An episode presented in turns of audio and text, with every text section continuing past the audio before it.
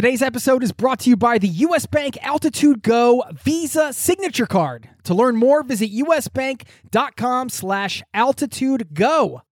Today's episode is brought to you by Wise, the account that helps you manage your money around the world, which is huge for travelers. I've been a customer and a fan for 10 years. The Wise account helps you send, spend, and receive in different currencies fast, and they do it all without hidden fees or exchange rate markups. This service has been so critical for me in my life as a traveler, as a nomad, as somebody living abroad. And you can join 16 million customers and learn how the Wise account can help you out on the road at wise.com slash travel. That's wise, W-I-S-E dot com slash travel, or download the app.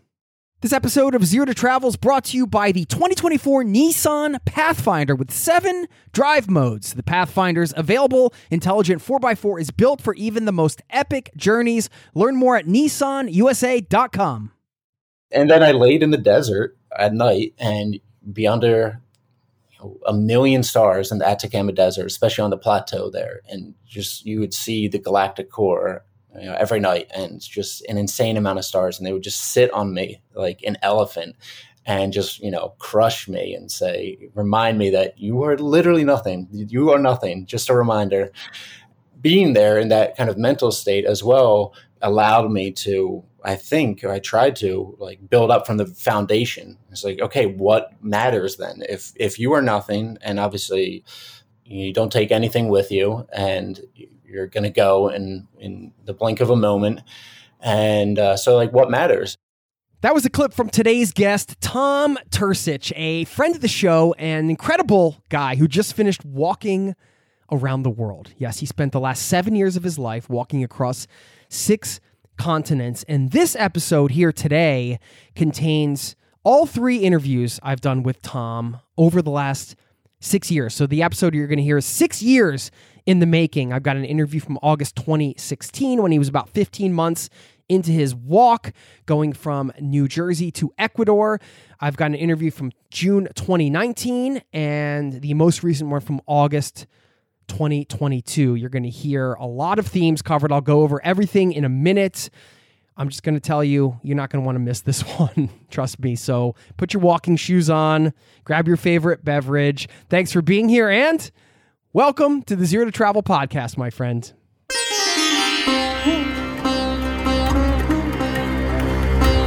You're listening to the Zero to Travel podcast, where we explore exciting travel based work, lifestyle, and business opportunities, helping you to achieve your wildest travel dreams. And now, your host, world wanderer and travel junkie, Jason Moore.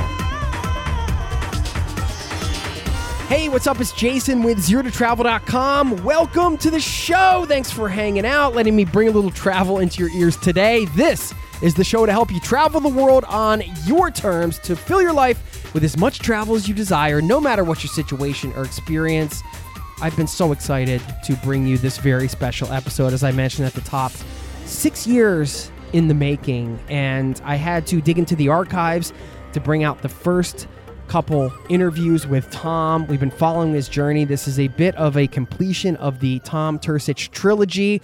I highly encourage you to go check out Tom's work over at theworldwalk.com and you can learn more about it after the episode. But in the meantime, let's talk about some of the themes that we get into over this uh, epic episode, an epic journey that Tom has made. Seven years walking across six continents.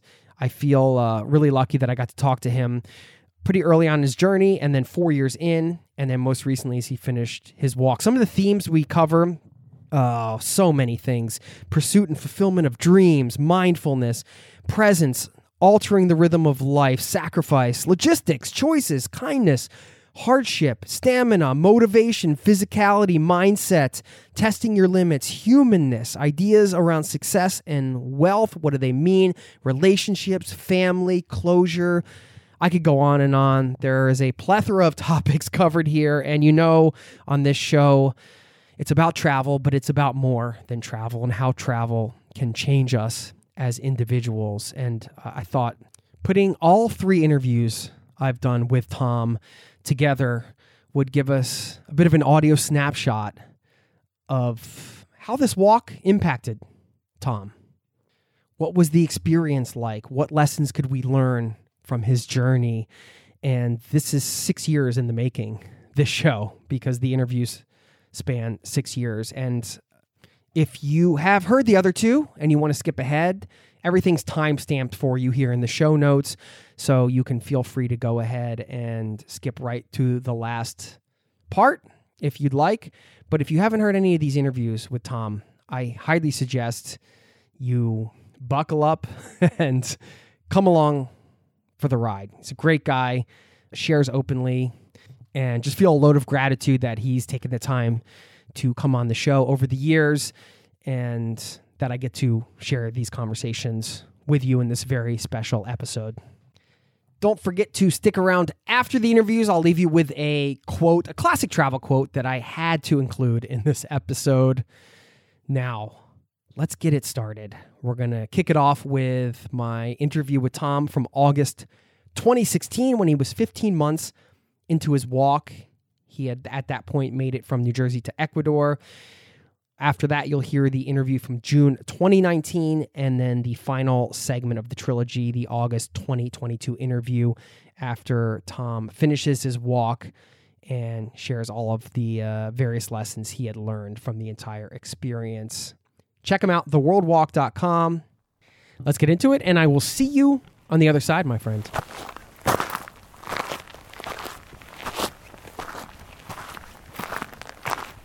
Where are you? It's morning for you. You're sipping coffee. I see some bright colors in the background. I think maybe somewhere in South America right now. Yeah, so uh, I am in Ecuador. Uh, I'm in El Guapo. It's like a little city on the coast of Ecuador. I'm about 200 kilometers from the border of Peru. And once I leave here, it'll be a little under a week until Peru, and uh, and then I'll have to be then I'll be in the deserts. But uh, yeah, Wi-Fi is rare, and uh, we coordinated this I guess last week, and I timed the walk just right so I could get into this hotel last night and be here this morning to talk to you. Oh, dude. Well, man, now I feel a little bad. Like, I, I mean, I hope that it worked out okay logistically. It sounds like it did, yeah. but I appreciate just that. It, and it worth my while.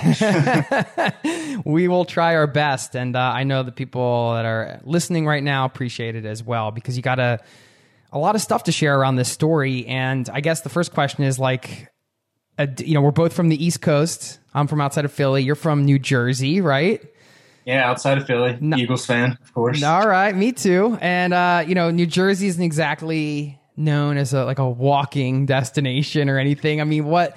How did this New Jersey boy start walking on this crazy trip and is now down South America? Like, what were what was your life like growing up in Jersey? Did you travel as a kid or? Yeah, um, as a kid, did a little bit of traveling with my family, not much. Went to Jamaica and we would go down to Virginia. Did a lot of skiing with my dad growing up, um, but internationally, not that much. Uh, ski trip to to Canada, and then when I was in tenth grade, uh, went to England, Ireland, and Wales. Um, but as far as the walk, uh, it's a very specific uh, dream, I guess, that I had. And it started when I was uh, 17. My good friend Anne Marie passed away. She was in like this freak jet ski accident. And her death came at a, uh, you know, formative time for me. I was 17 and I'd never had someone close to me die before. And it was this realization that this does not last forever and you actually die and you need to make what you have worthwhile.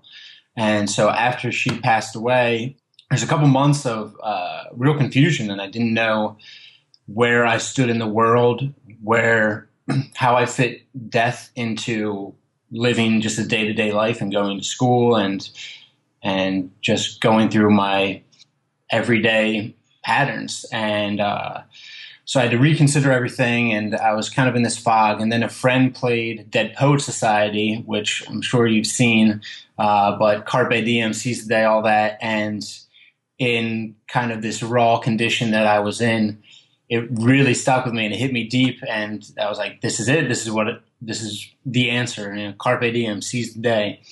And I was a senior in high school at this point, and I knew I needed to live and get out there and see more. And I searched for cheap ways to travel and found this guy Karl Bushby, who back in I think '93 he started uh, Walk Around the World, and he's an ex-British paratrooper, uh, fascinating guy. But I found him and thinking in my 17 year old mind with a thousand dollars in my bank account. It's like, well, I could do this after high school. I could leave and walk around the world with a thousand dollars. Like that's doable. um, obviously, not doable. You need more than a thousand dollars uh, unless you're planning on stopping every month to work somewhere. Um, but so that planted the idea of walking around the world in my head, and then it was going to college. I graduated with uh, psychology and philosophy. But while I was there, I worked with the head of business, trying to get sponsors to walk around the world. And uh, you know, as time went on through college, uh, the idea just continued to grow and just took over a greater and greater part of me. And uh, it kind of evolved more uh, from at 17, it was just an idea and, and a dream and a goal. But as the years went on, and I thought about it, you know, every night before I went to bed, thinking of, you know, I'd love to be in Ecuador right now, or I'd love to be in El Salvador on this great adventure. Uh, it kind of just grew into a part of me, and I couldn't separate it. And so it became this total focus where after I graduated college, uh, I was putting in solar panels, which was good work. I was outside. I liked it. Got paid well. Um, I lived at home, and I just saved just everything I had. Uh, I rarely went out. I didn't buy anything. I just went to the gym. I put in solar panels. I wrote at night or in the morning, and just saved and saved and saved for for I guess three or four years. And then once I had a big enough chunk of money where I thought I could bleed this out while paying my loans, and I could bleed this out to uh, Uruguay, and hopefully by then I'd have some sponsors that would see me through the other five continents. Um, so then, in the day before my 26th uh, birthday, which was uh, last year in April, uh, I left and I just kind of took my chances. And uh, that is the origin of the walk. I guess every superhero has like its or his or her origin story. It's pretty powerful how uh, how long you held on to this dream and kept it alive. I mean, it sounds like it never really wavered. It just kept getting bigger and more prominent in your mind. Is that accurate? I mean, was there a time where you were kind of like doubting that this would be a thing, or did like this switch flip and you were just like, "I'm definitely doing this. I don't care how long it takes." Yeah, it was both. When I was younger, you know, 17 and beginning college, it was, like I said, small and kind of took a back seat to things. But then as it went on and I was towards uh, graduating college and people were talking about their plans and what they wanted to do, then it really became, it really strengthened. Um, and there wasn't anything else I wanted to do when I thought about, you know, did I did I want to go into insurance? Did I want to be a psychologist? Did I want to? It was just I just wanted to I just wanted to walk. That was it. I wanted to see the world slowly and meet people and be in weird situations and uh, go on an adventure. Uh, but the there was uh, I had a, a girlfriend uh, starting junior year in college, and we dated for four years she was a wonderful, wonderful girl. I loved her. She's fantastic. Um, if I hadn't have had the walk, I, I would have married her. Um, but there's a there's a period after college, um, the most difficult period of my life, where it was a choice between her and the walk. And honestly, the walk had just grown too strong in me, and I never, I didn't have a choice. And I would have loved to have been with her, uh, but if I had stayed with her, I would have been bitter toward towards her. I would have been bitter towards maybe like my kids growing up, and and I would say, you know, give up on your dream. It's not worth it because you know other things will take over. Um, so ended things with her, and then after that, it was there was you know I I had ended things with her, and it was the walk. So it was one or the other, and I knew it at that time. You you weren't going to give up something that was awesome and not do the other Exactly. thing, right? Exactly. Thank you. Yeah. Yeah, and I I totally understand that. Um, it's just really cool to see how uh how you've carried through on this and how you've had the tenacity, I guess, to like just keep saving, keep pushing, and then even going so far as to like end a relationship for for this dream. You know, now you're out there doing it. Was there anybody externally that was discouraging you or that thought maybe this was a bad idea? Well, there wasn't there wasn't anyone in particular that was like vicious against it. Um, and my dad was all for it. My dad, like, he had lived in Hawaii for five years under tarp when he was my age. He's like a Okay. wild man. Yeah. So I told him, yeah, go for it. You know, whatever. So it runs in the family, right? yeah, yeah. Um, I guess the my mom uh, plays devil's advocate, but smartly so, uh, just to like. I have these wild ideas all the time, and she plays devil's advocate to test them out and make sure they're sound ideas. Um, but I think for most of my friends and family, I've been talking about the walk for so long and I didn't mention it often, and usually it was only like late at night over some beers or something. Right, you're like, Uh, I'm to do like- this walk. Exactly, exactly. I swear to you, I swear. Uh, but you did tell down- people. I mean, that's an important part of the process, I think, to make it real. Yeah, I think there's a line where tell people who uh, care about you and who have uh, like the best idea of you and who who trust you. But don't go around in a bar telling people you're going to do this wild thing that you know you don't know and that you're not friends with. Because it's just, you know, it's do it before you're talking about Right. it. Uh, I don't I mean Actions speak louder than words, type of thing. Ex- Yeah. Exactly, exactly. Yeah, so I talked about uh, the walk with my friends in college and uh, my family, and it was they. I think they always knew that it was something that meant a lot to me, but I have to give up a lot to make it happen. I mean, it's not an ordinary dream where uh, you know I want my CPA to be an accountant or uh, you know, I want to work on Wall Street and I don't have to give up my close friends or my family. But with the walk, I'm gone for five years and I haven't seen my family and uh, since uh, Georgia, I guess, was the last time I saw him. But no, I, I like I said, I had to give up this girl I was uh, very much in love with. I have to give up my family, my friends. Um, not to say that I don't talk to them, but it's a big cut. And my friends understood that, and my family understood that. They weren't doubtful, I'd say, but kind of the odds were stacked against me. And there's a reason there's not a lot of people walking around the world. It's because you just gotta.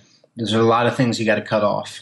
Whenever you're giving up something uh, like the traditional job and the girlfriend, all the all the sort of regular status quo things, it's always seen as giving it up. But actually, like when you're working on Wall Street or whatever it is, you're also giving stuff up too. Like you're you would be giving up the walk, or you'd be giving up pursuing another career, or I mean, like anytime you do something, you're giving something up. So basically. You just decided the walk was the most important thing that you didn't want to give up. And I love that. I love that when you were like finishing school, you were looking at your options and you're like, well, you know, I want to do this walk. I don't want to do all this stuff, you know, like get a get a job as a psychologist or start a practice or become a CPA or, or whatever it is.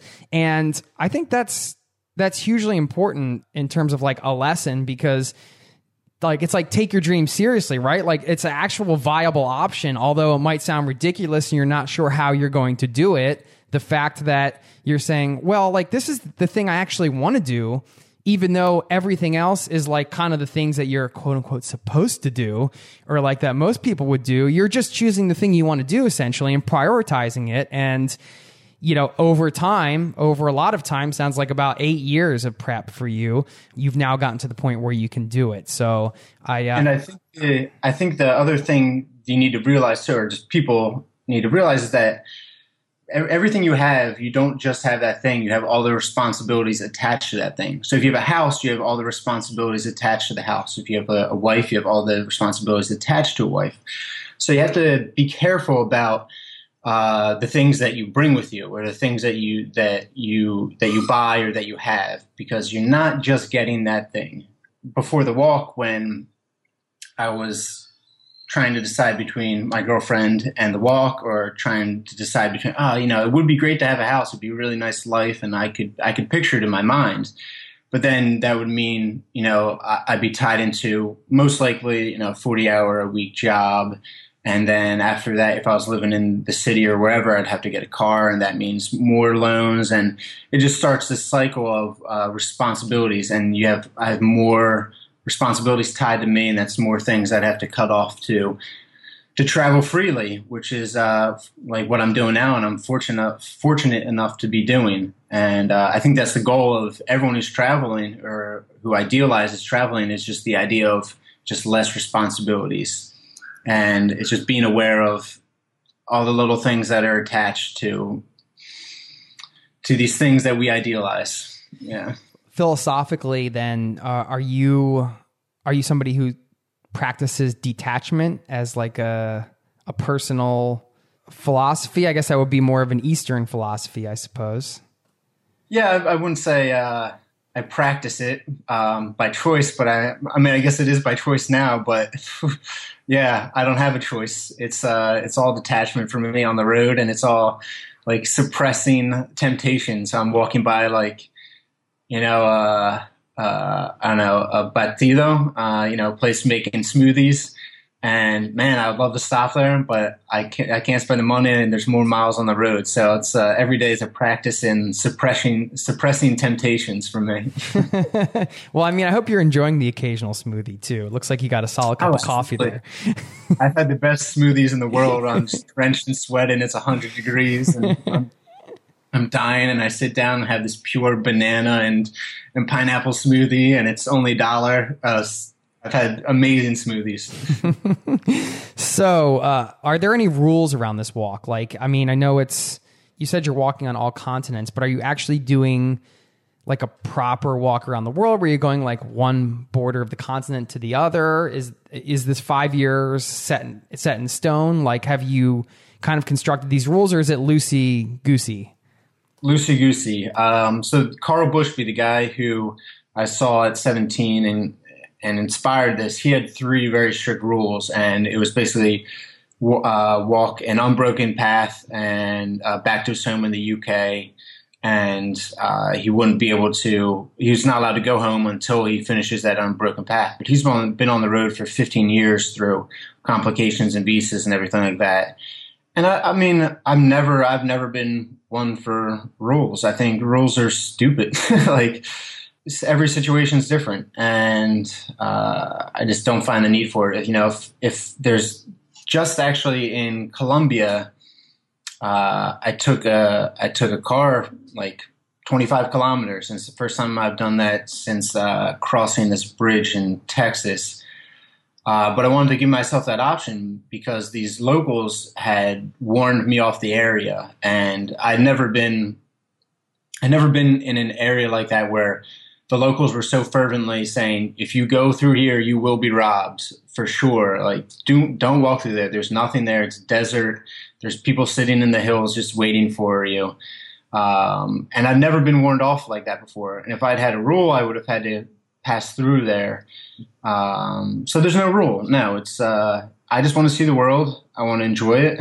Um, I want to, I want to walk through as much as I can and see these weird little towns and meet weird little people and I want to plant my feet on every continent. But as far as rules, you know, forget the rules. I love it. Uh, you have a canine companion with you, don't you? Mm-hmm. Yeah, Savannah. Um, so I got her, I adopted her in adopted her in Austin, and uh, we've crossed every border together since. And she's a great little companion. She helps she helps me sleep at night. She's listening, and I can sleep. That's awesome. Uh, so take us back to the day that you actually woke up, you had breakfast or whatever you had or whatever you did.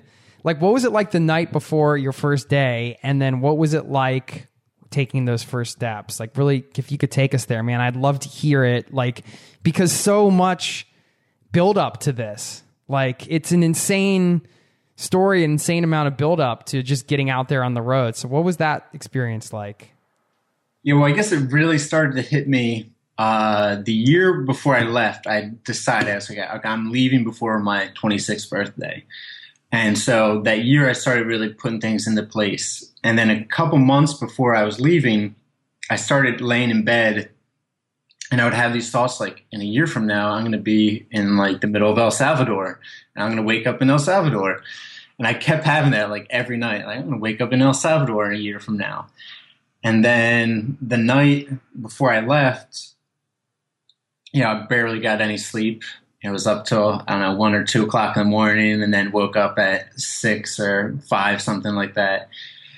And in the morning, uh, actually, a bunch of neighbors came over and um, uh, we had this box of uh, L&M. I don't know if you know L&M donuts, but they're these amazing donuts from Jersey. And Jersey pride. There's there's the Jersey pride there. it's in there somewhere.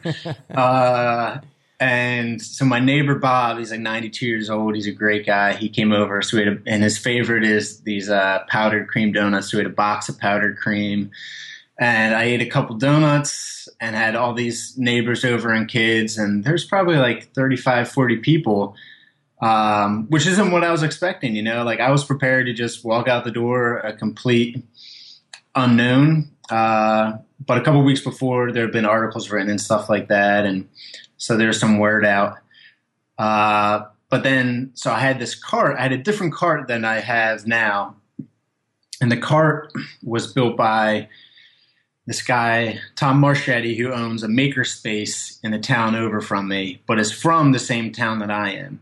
Uh, and so when I went over to this makerspace months before and said, um, This is my plan. I need to carry a bunch of things. I'd like to have in a cart so my back isn't being crushed all the time and I can carry more. And he found out I was from Haddon Township, the same town as he is. Uh, he's like, yeah, absolutely. I'll get behind you and I'll try and find you some sponsors as well. So he built this cart for me. And on the day I was leaving, uh, April 2nd, uh, I had it loaded up with way too many things, like such a novice. Like I was, you know, I was going to the AT with my, with a 50, 60 pound pack. And then, you know, I, I dumped 20 pounds of it. But this was essentially uh, so like a trailer that you drag, right? Yeah, well, initially, push. yeah, I pushed. Yeah, so initially, I had went to Tom Marchetti with this burly trailer that I thought I could attach to my belt, and when I showed that to him, he said, oh, "We can make something better than this." So he made it's just like an aluminum box, basically, with a, a top that would lock and two wheels, so I could push it. So I had this thing, this crate. It was like a safe uh, loaded up with things, and then uh, at seven in the morning, I just walked out my front door and turned down the road and walked towards my elementary school and uh, over the Ben Franklin Bridge. But how did you feel? Like, how did you feel? Oh man, I was I was amped. I was excited. Yeah. I was like I was delirious. You know, I was living finally like is this really strange feeling. You know, I was, I had been thinking about this since I was 17. I, you know, I would lay in bed at college. I had a world map on my wall in college, and I would lay in bed and just like think about this map and like, I got to break out of here. You know, I got to see this thing through. And I, and then to actually be on the road, like taking those first steps, I was like, you know, I was through the moon. It was it was insane. It was delirious. I was walking through Camden, which is the, the, most dangerous city in America, like grinning, waving at people, and they're like, "What the? What is this guy doing? This guy's insane." And you know, for this couple hours, like I could have been robbed. I, I could have been stabbed. I, I anything terrible could have happened, and it wouldn't have phased me. I was, you know, that this thing had been eight years in the making, and it was finally. I was taking my first steps. It was unreal.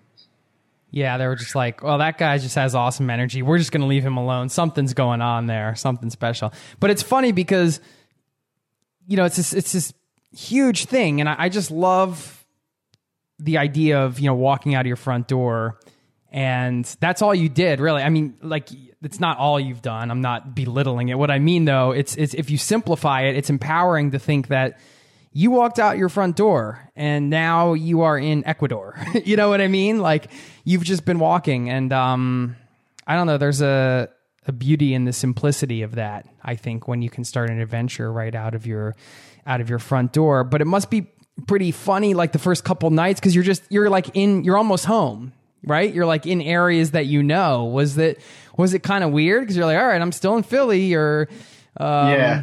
you know Yeah, certainly. Uh, actually, so the uh, the cart I had, I had it loaded up with way too much stuff, and it had these like run flat uh, plastic tires on it.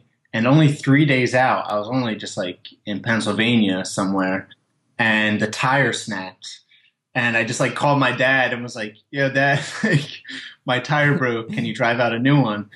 And he was uh, there in an like, "Oh, hour well." yeah, exactly. It was an it was like an hour. It was an hour drive, right? Forty five minutes. And actually, he didn't drive it. It was my uh, my sponsor, Philadelphia Sign, the CEO, and uh, you know his like right hand man drove me out like uh, and some new tires. But it was it was very uh, you know kind of brought me back down to earth. It was like, oh yeah, you're forty five minutes away. Uh, it's you're not on this amazing adventure yet. but you were, and that's how it all Mm-hmm. starts. So far now, you've walked through the U.S. and then Central America and South America, and where you are now.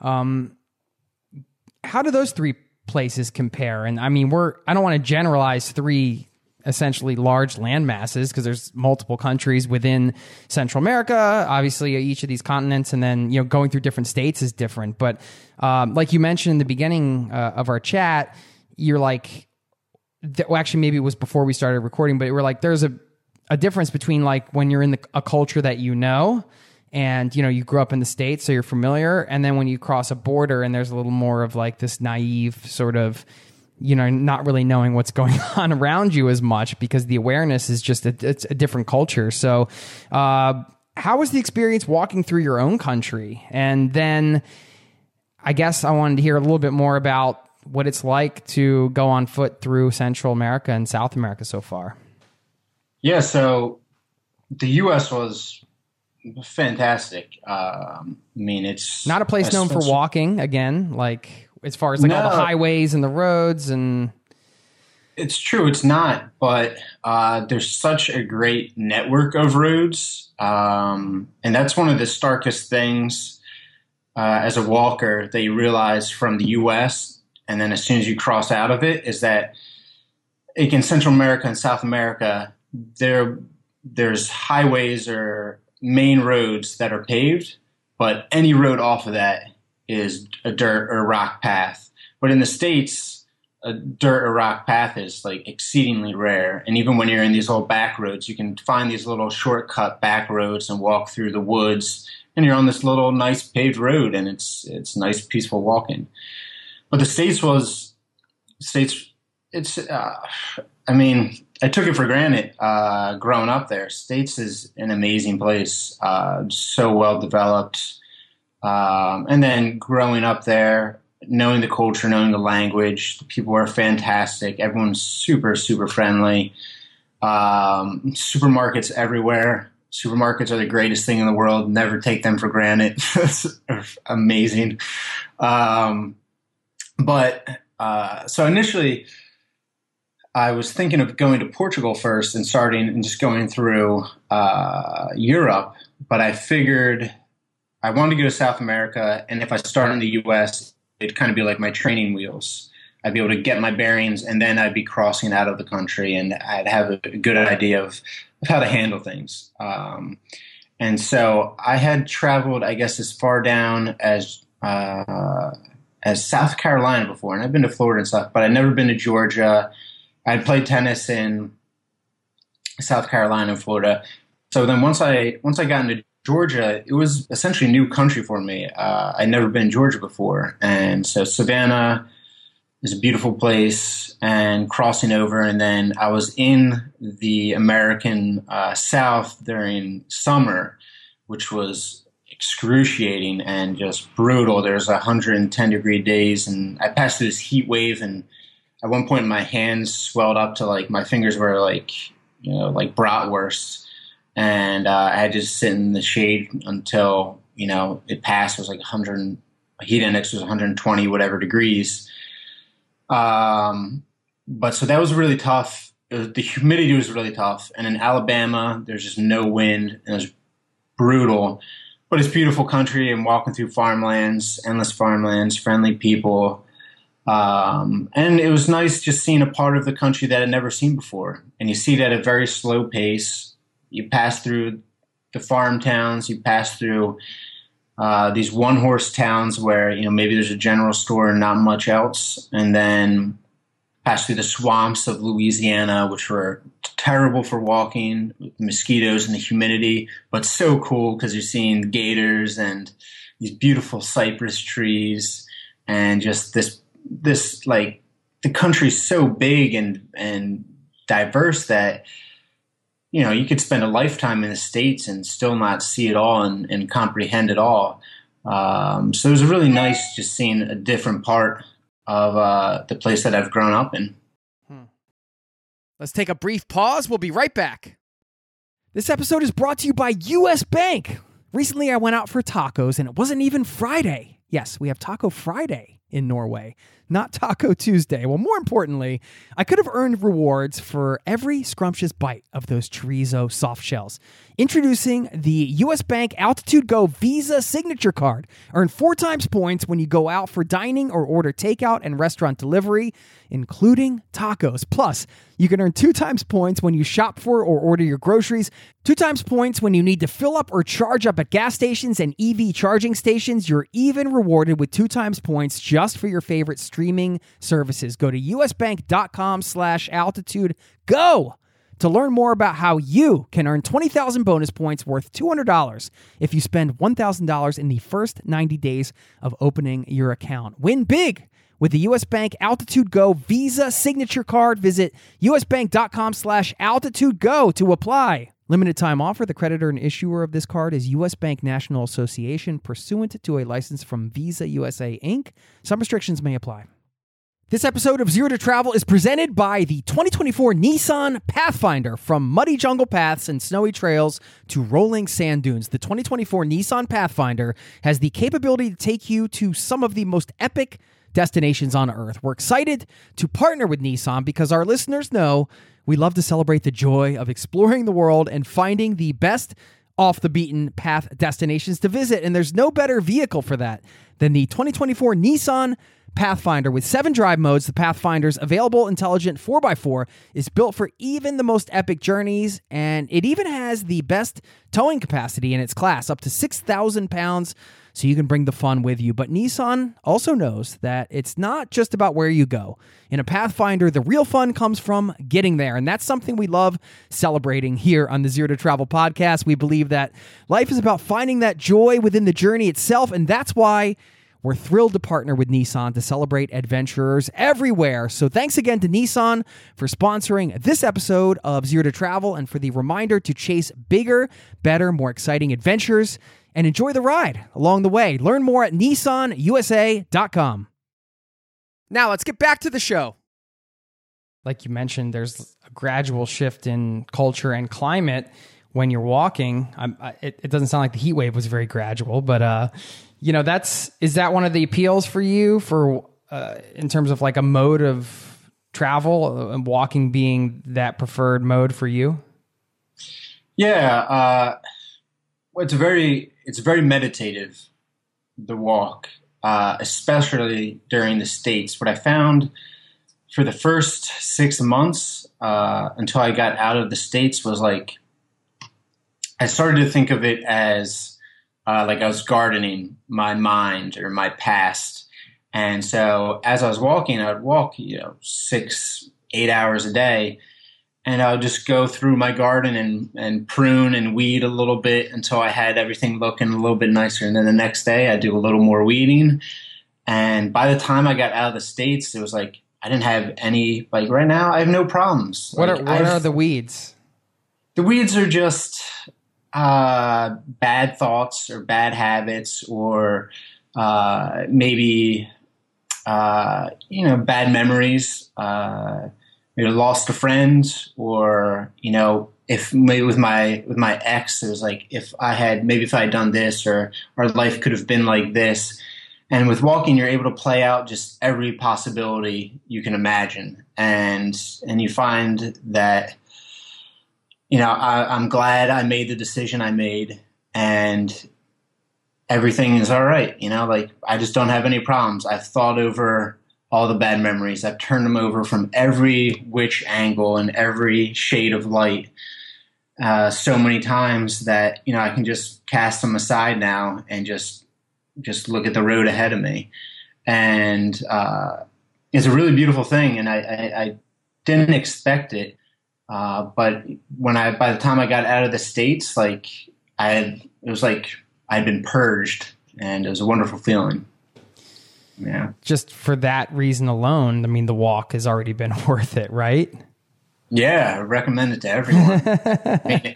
I think it's, I think it's very easy to uh, neglect uh, the care of, of your mind, uh, and when things are so you don't really think about it. It's, it's kind of a passive thing, but walking is a was a great boon towards that. You know, because we're both from the East Coast, I know that the atmosphere there is it's very like high paced, kind of fast paced, I'd say, high energy, sort of everybody like the hustle and bustle, like imagine what people think of New York City or whatever. But the whole like northeast area is got that like frantic energy vibe as far as I, as far as my experience and like everybody not every I shouldn't say everybody because I'm generalizing but g- the general energy is that it's like very a little bit chaotic a little bit like fast paced maybe uh, people are a little more on edge or maybe a little more angry than in other pl- parts of the country. It's not always true but you know you've spent time in New Jersey you know you know what it's like. Do you agree? And like how has it been to get out of that now?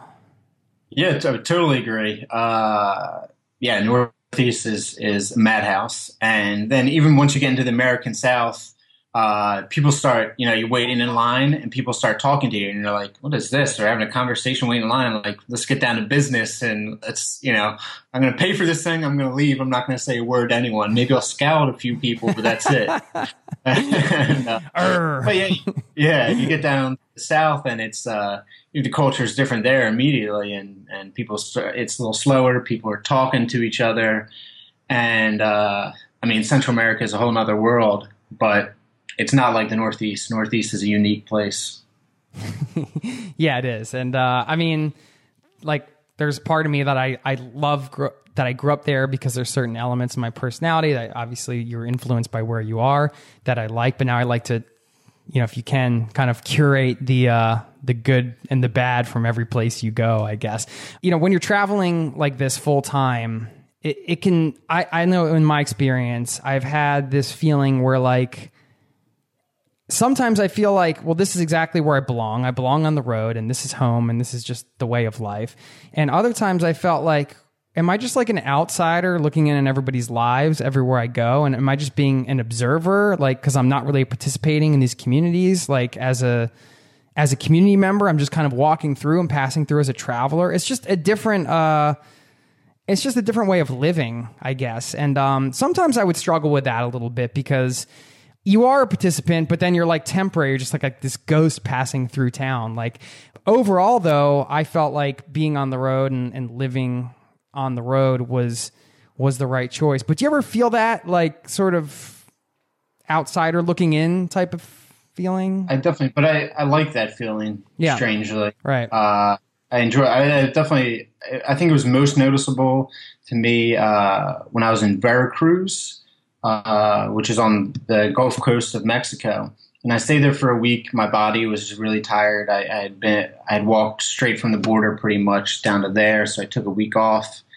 Stayed at an Airbnb, and I just kind of wandered through the city and saw the sights, and you know, sat in some cafes. And I didn't know anyone and uh, I definitely just felt like a ghost. Um, but I like that. Uh, there's, it's nice.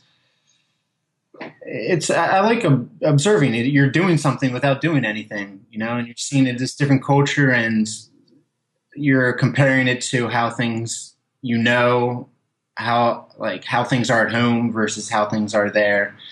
And so I, I like that aspect of it and um, and then when I can talk to someone and get brought in for dinner or get brought in for a night, that's great too. He's you know, you feel like you're a little bit less of a goose, even though it's still in my mind that I'm going to leave in the morning I'm going to leave in a few hours and we're, we're never going to see each other again. You know, maybe email or something, but I'm going to be gone.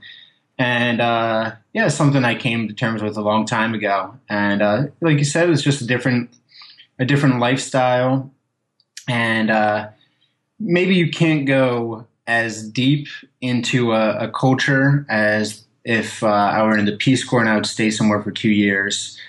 But uh, you know, I get to I get to you know walk down walk down the street and sample all the different spices and try a little bit of everything, yeah. and then see what I like. Yeah, I agree. I mean, I don't. I agree with you. I don't think it's a bad thing. It's just. Um, just an observation of yeah. being an observer, I guess. And um, you know, like when you talk about passing through or living nomadically in that way for a period of time. I mean, it, it's also possible for you to do that at home. Like if you know if you get into this routine where like oh you just go to work, you come home and you just do the same thing every night or whatever, then like you know you could just as easily be a ghost at home too if you're not like yeah. doing things. So I don't think being yeah, on the road is a bad thing. Um, but it is something that popped up for me, and I was curious what what uh how you thought about the long term sort of full time living on the road because really you're not you're traveling but really you're just living your life. You just happen to be living your life on the road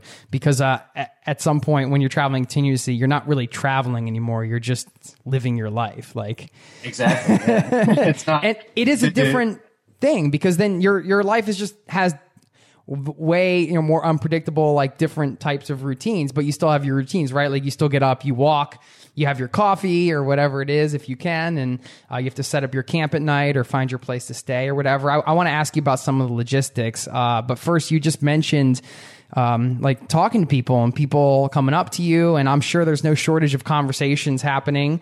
You know, one of the great things about walking is you're like right there. You know, you're not in a car, like surrounded by steel or whatever. And, uh, you know, you're pushing this giant trailer, so I'm sure it's a pretty good conversation piece. Uh, you know, this this for better or worse, gringo just rolling through town, and uh, what's that been like? Like, I, I want to hear about the strange encounters and then the encounters with strangers. yeah, uh, I mean, man, it's been a lot. Uh, yeah, so like you said, I'm pushing, I'm pushing this baby carriage. So I switched from the original car, and I'm pushing this baby carriage now and uh, it's this big red thing, and I have my dog Savannah with me, and I'm tall and white. How and, tall are you? Uh, six two, maybe okay. six three. Yeah. Um, you know, and outside the U.S., I'm sticking out like a sore thumb. I get a lot of people talking to me. Uh, ninety-nine percent of the people are just, you know, just wondering what I'm doing. Why are you passing through here? Why are you pushing a baby carriage? What's in there?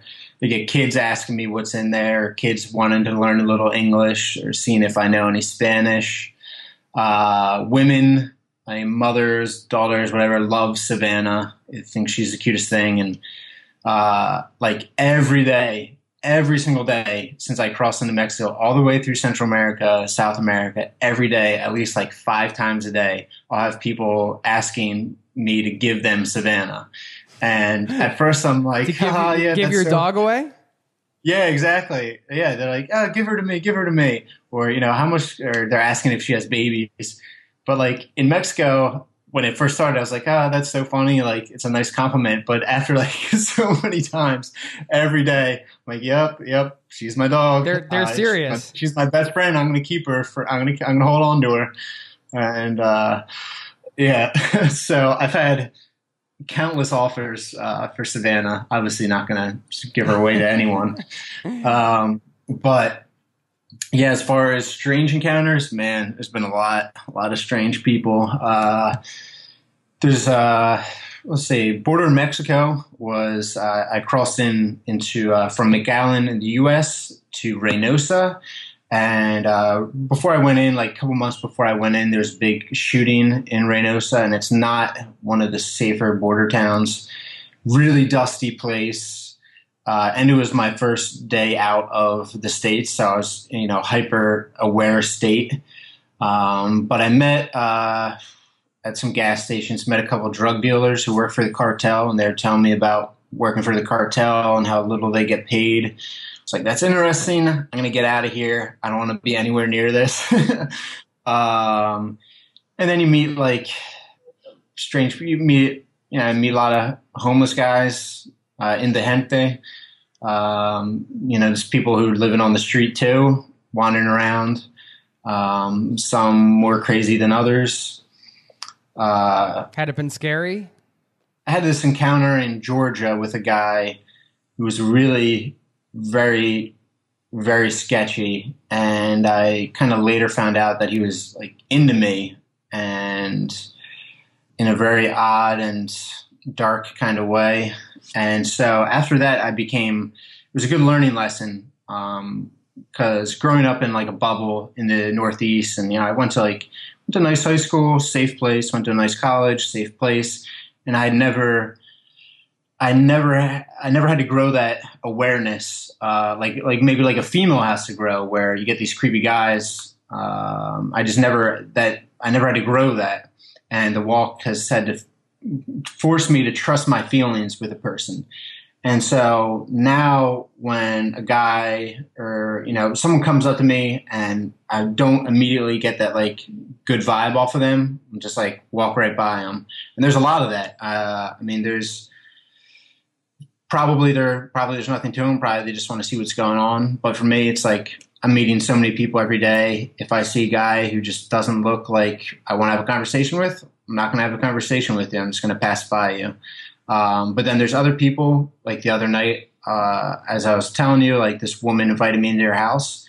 And for a brief second, I thought, you know, what do you think of this woman? You think it's safe to go in there? You think, you know, you're going to be robbed, anything like that? Because it's just me. I got to trust myself and I'm on my own. So it's on my shoulders to protect me. Uh, so it's important to have those thoughts. And I had them and then it's like, no, she seems like a great woman. I have no no bad feelings about her. Uh, she doesn't. She seems like a genuinely nice woman. So I went in, had a great dinner, met her family, and she was, you know, she's wonderful. Um, but uh, as far as meeting these, you know, every day I'm meeting new people, people that I don't know, and I don't know their culture as well as I do back in the states. So I have to be more discerning. So I just trust my gut.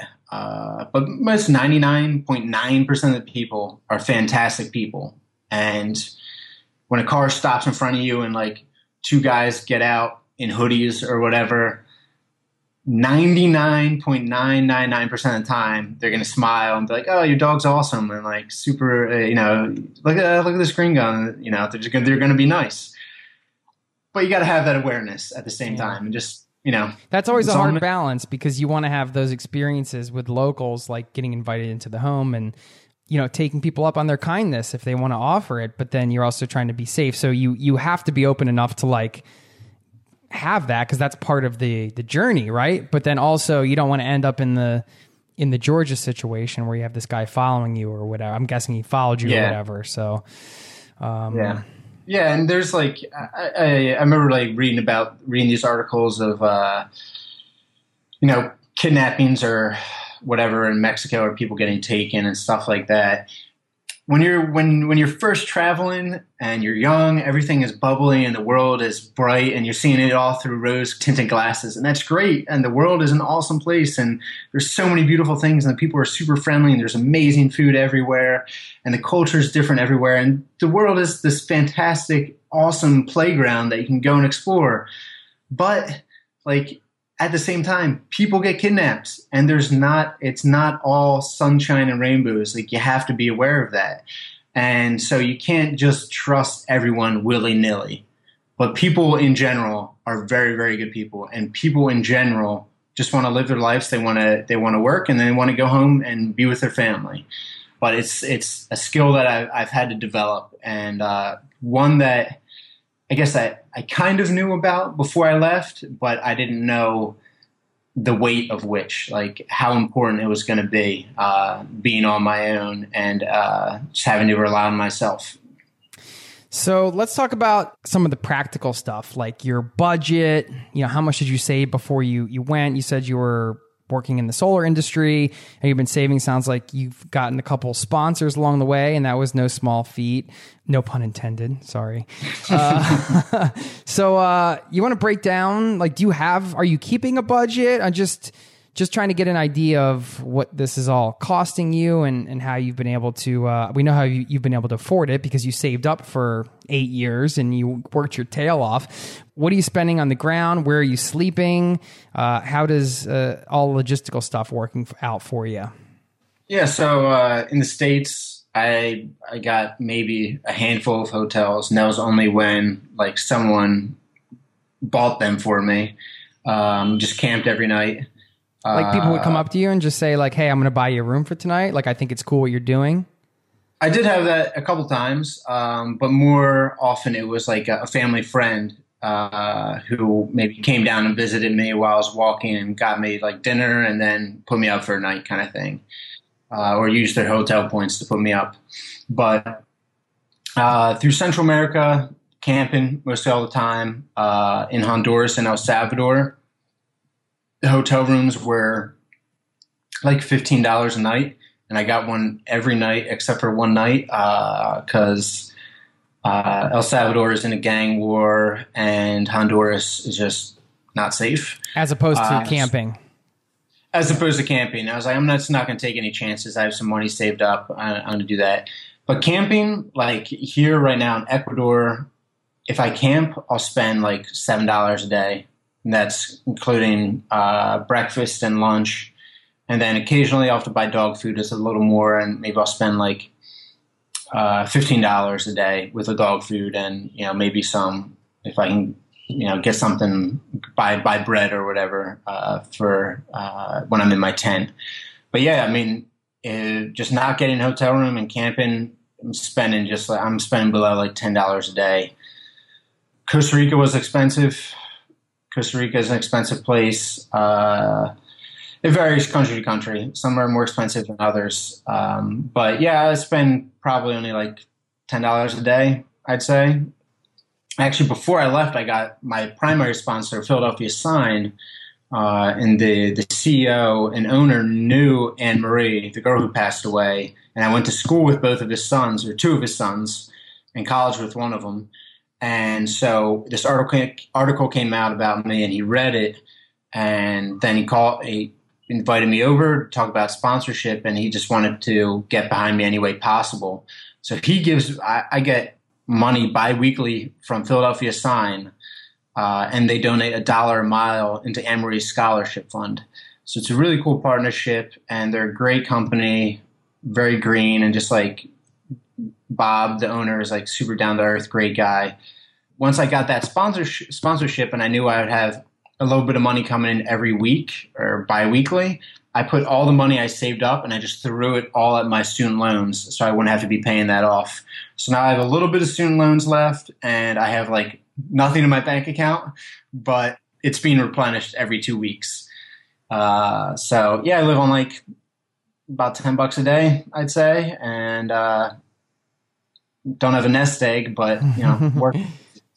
hey, well, these things all, yeah. I mean, you never know where things take you, and it sounds like you're getting also some help along the way from family, friends, from uh, strangers, beautiful strangers who are taking you in and feeding you, and uh, you know, some of the best parts about travel are those those connections. Have you felt like Anne Marie's presence on this trip at all?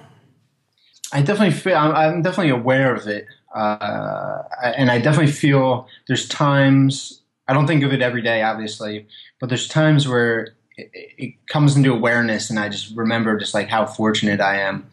And because this I, is how it all started, really. I mean this this was the thing that kind of shocked you into. It's so strange that you know she dies and I live, and it's so binary. And I think about it that way, and it's like it could have just as easily been me.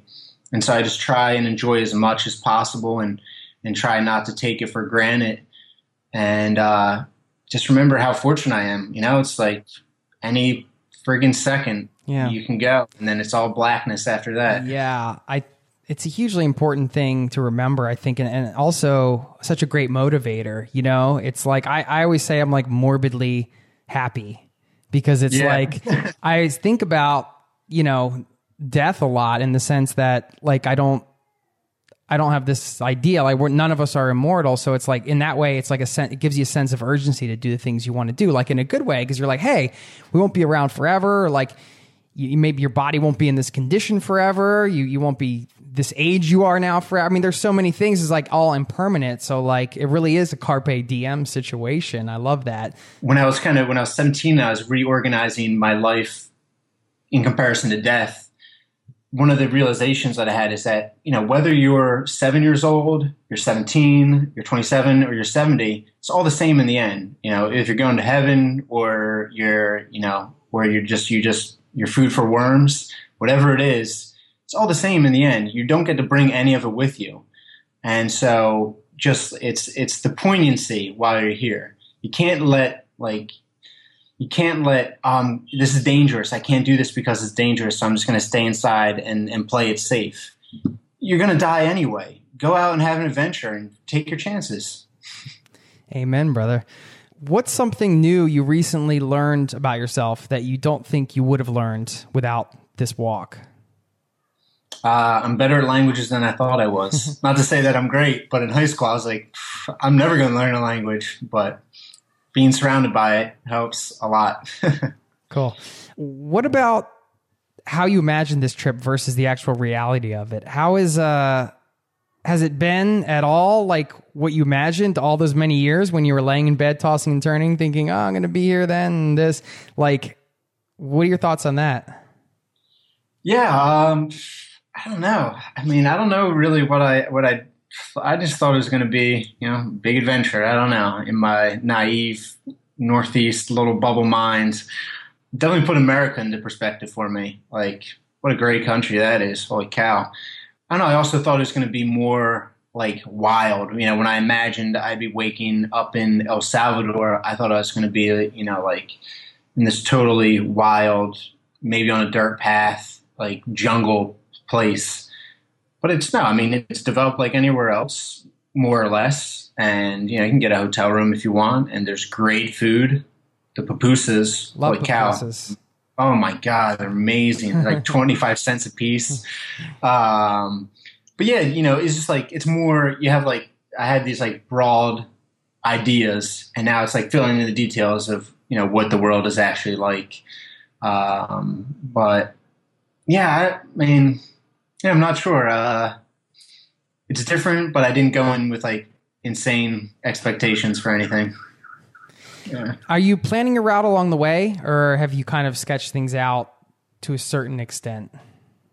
Yes, I have a I have a rough path. Okay. uh, um, but then obviously go road by road kind of thing. And uh, if I get warned off an area from locals and say, "Oh, take this road instead of that road," I'll go that way. If there's a good shoulder, I'll take that one. So I work out the details as I go, but I have like the rough map of uh, the broad strokes of things. Yeah. What is the number one thing you want to achieve or do in the next five years during this walk? Uh, man, I'd love to have a, a book published. book published, that'd be awesome. And actually be making some money that I can save for when I get back. That'd be really nice so I don't have to start at zero uh, when I get back. And I'm actually going to be sending out queries to some agents uh, very soon, maybe in a week or so. I have a book written already about the first year, so it's within uh, within reach, I, th- I believe. That's awesome. I have no doubt um, that you'll work that out. I mean, you you certainly are somebody that uh, you know has dreams and then actually goes after them until until you achieve them. So I'm sure that it will be the same with the book or whatever it is you want. And uh, you know, been following your work at uh, theworldwalk.com and there's some uh, awesome articles there as well as pictures. Man, you're a really great photographer. Getting there. I love it. I love it. I enjoy it a lot. Some days are easier than others to take it. When it's like 100 degrees out, I'm like, and I see a photo, I'm like, ah, I'm walking. I'm not, not- not for that five seconds to take that photo. Now, here is Tom when he was four years into his world walk, and this interview was recorded in June 2019. Here you are three years later and you're in Croatia and you're still walking around the world. So congratulations, man.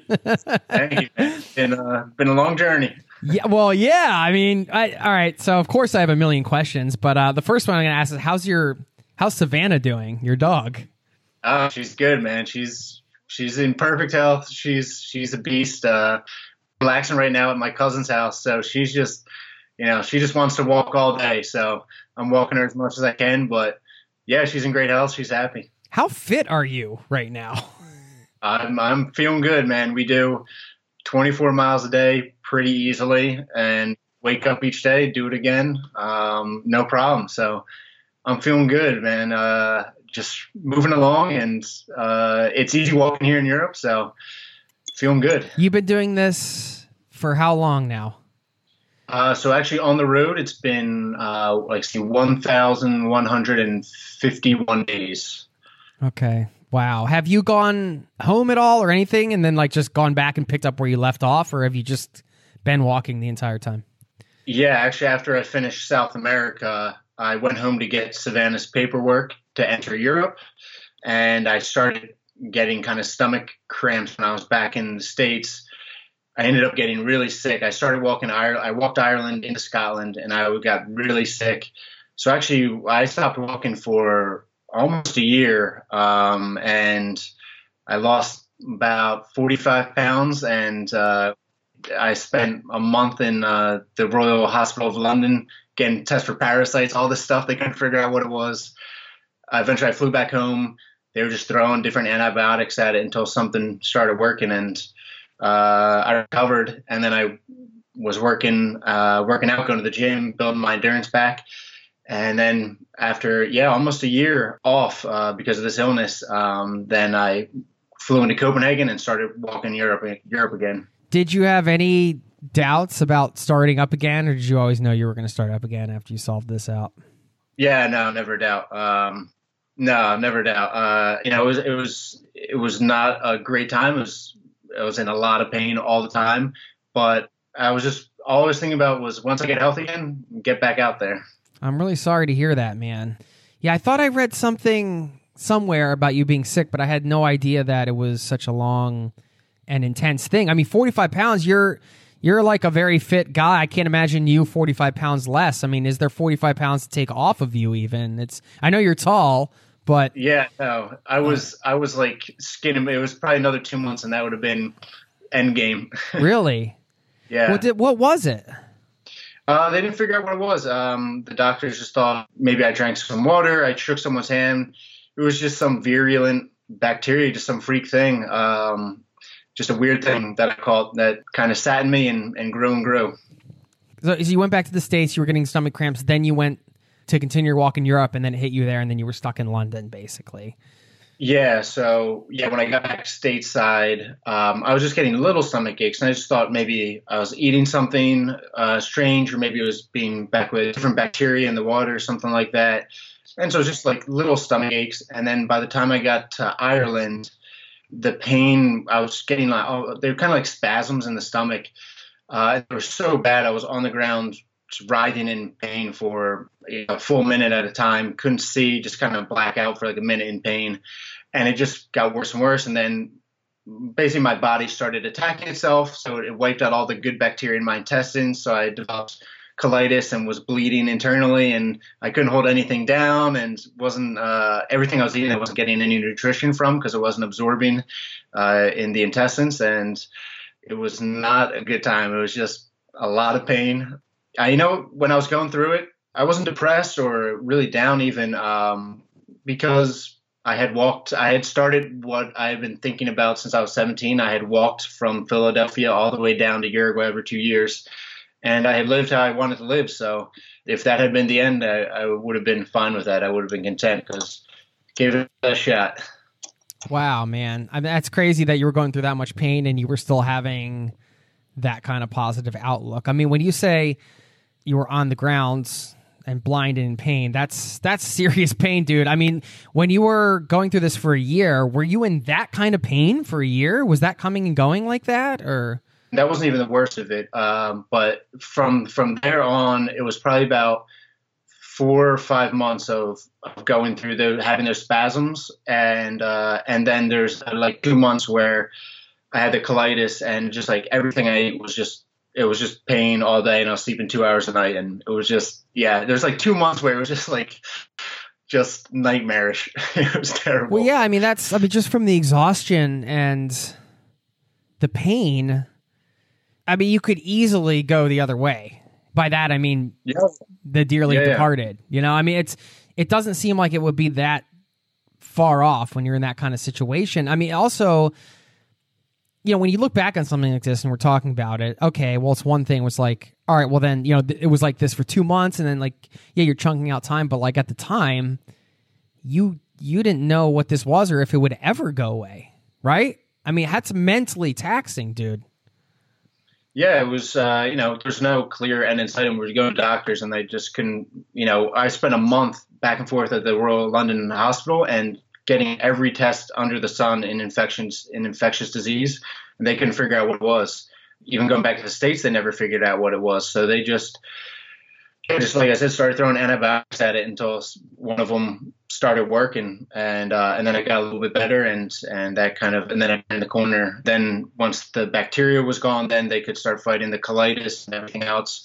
Uh, so it was a long process, and I never got too dark. It was just exhaustion, really, from the pain and just like just get through it. And you know, I was the weird thing about it. I was back home. This the blessing in disguise. I was back home when uh, the Eagles went to the Super Bowl. So that was nice. nice, man. Well, I hope like the two hours you slept that day wasn't during the game because that was one awesome game, man. Just uh, eight months of agony for uh, you know for for that reward. It was worth it. In case you're wondering why I'm giggling so much, because we're both from the Philly area, so we waited a long time for that. You know, Yeah. yeah. you haven't had any sign of any of that coming back or relapse No, or no. anything. Totally healthy. No, yeah, totally healthy. The biggest thing was, you know, after walking South America, after we spoke uh, in Ecuador, and then I would I went through the desert of Peru and Chile for I was in the desert for about five months. All the the coast is all desert, so.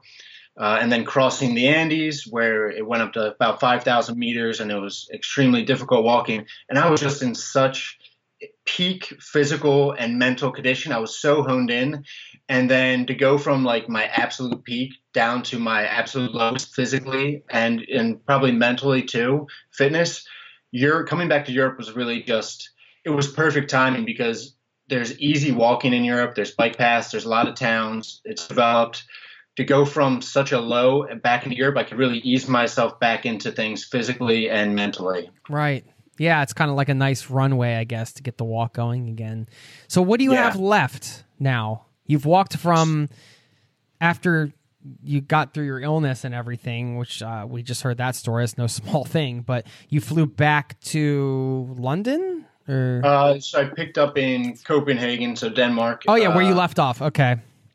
Yeah, no, no, you're right though. I, I stopped in uh, in Scotland, but it was such it was kind of difficult walking there because it was so cold and rainy, and I was like, I didn't want to go back into that not feeling 100. percent So I started in um, Denmark, where I knew there'd be nice, flat, easy walking into Germany, uh, through Germany, Belgium, France, Spain, and then uh, Morocco, Algeria, Tunisia, up Italy, Slovenia, now in Croatia. And so from here, uh, we'll make our way basically along the coast uh, to Greece and then across Turkey, uh, into Georgia, Azerbaijan, across the Caspian Sea, a couple months in Kazakhstan, across Mongolia, and then fly down to Australia, across Australia, fly to California, across California, back to New Jersey.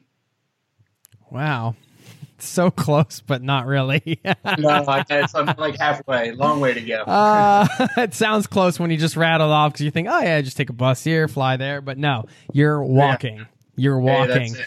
You have so much experience now on the ground. I mean, look, just looking ahead, we're going to talk about where you've been. But do you look ahead and think, oh, I'm nervous about that, or you just kind of literally taking it one step at a time, one day at a time? I'm through the worst of it. Central America was definitely the most dangerous part that I'll be walking through. Um, and the rest, the only thing that I think will be a pretty big challenge for me will be uh, going through Kazakhstan and Mongolia because it's about a six month stretch there of walking. And since it's so far north, uh, I'll probably have to do it in summer, or if I if I go into winter a little bit, it'll be you know pushing through snow and it'll be difficult going. So that's the only thing I got to figure out the timing of how I'm going to work that out. And but the rest of it, um, you know, I, I, know what I'm doing now. I, I got everything down pat. After South America and Central America, I know what I'm doing. I know how to, you know, get water, how to find food, how to find a place to sleep in strange places. Um, so I'm not too concerned, and the the countries from here are relatively safe. So yeah, it should be it should be good going, and uh, looking forward to it. all right, tell us how you do all of those things you just said. How you get yeah. water, how you find yeah. a place to sleep, how you get food. Yeah, so uh, water, I carry obviously a couple water bottles. I have dromedary bags, which are just like six liter uh, impenetrable bags, so they don't puncture or anything. They're very durable. That varies country to country.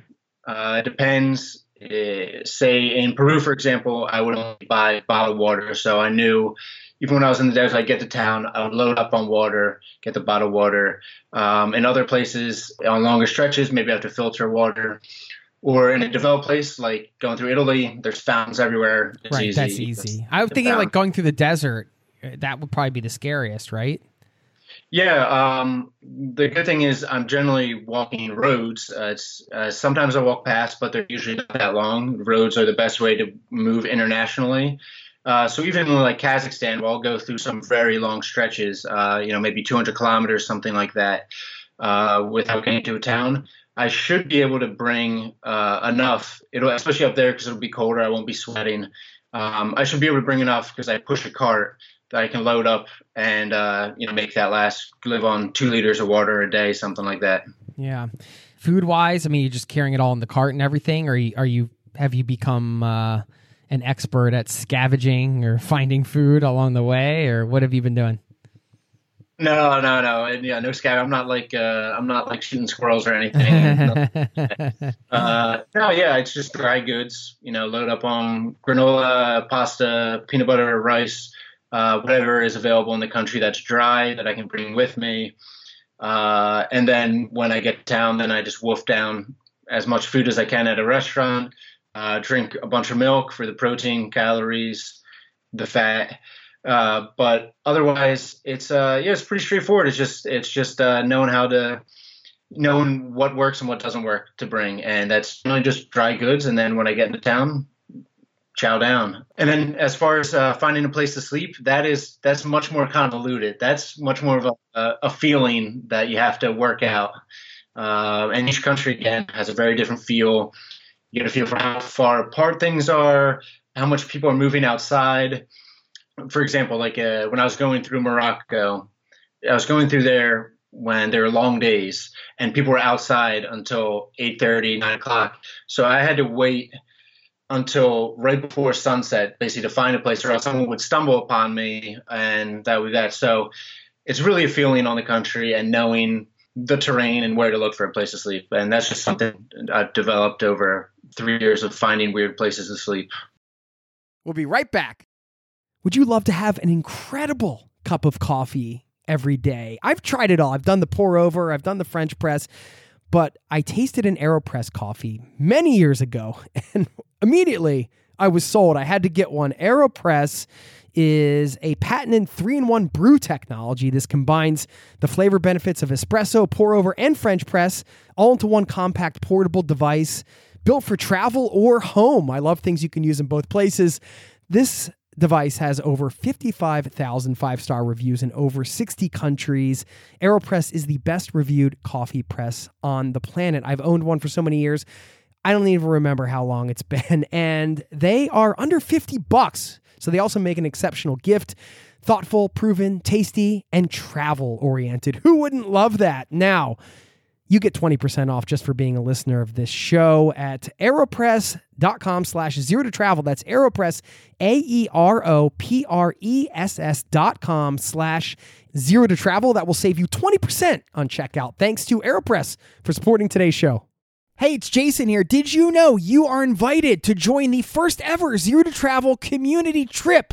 Yes, we're planning a trip together. We're headed to Morocco November 30th through December 9th. And you can get all the details at zerototravel.com slash trip. It's open for booking now. We have 13 spots left at the time of this recording and you have until the end of March to book. So if you're interested in traveling with an amazing community, this community, a small group of people on an incredible journey through Morocco together with me, sign up over there at zerototravel.com slash trip to get all the details. Thanks for listening and hope to see you there.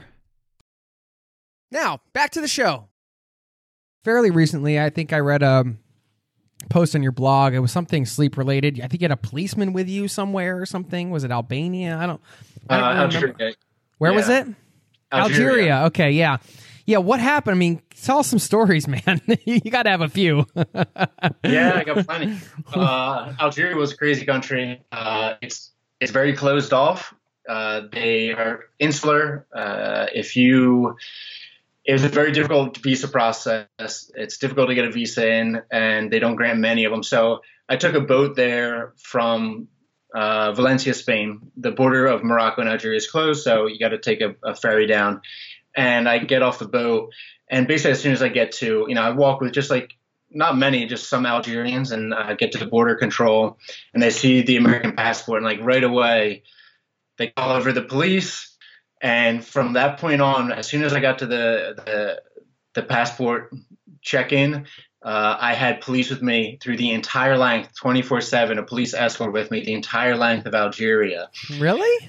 and it was a very good thing at first because I had it's like some of these guys spoke a little bit of English and it, I could get local tips. I'd get into a town and I'd say, you know, where can I eat here? And they'd take me to a place and we'd have good food.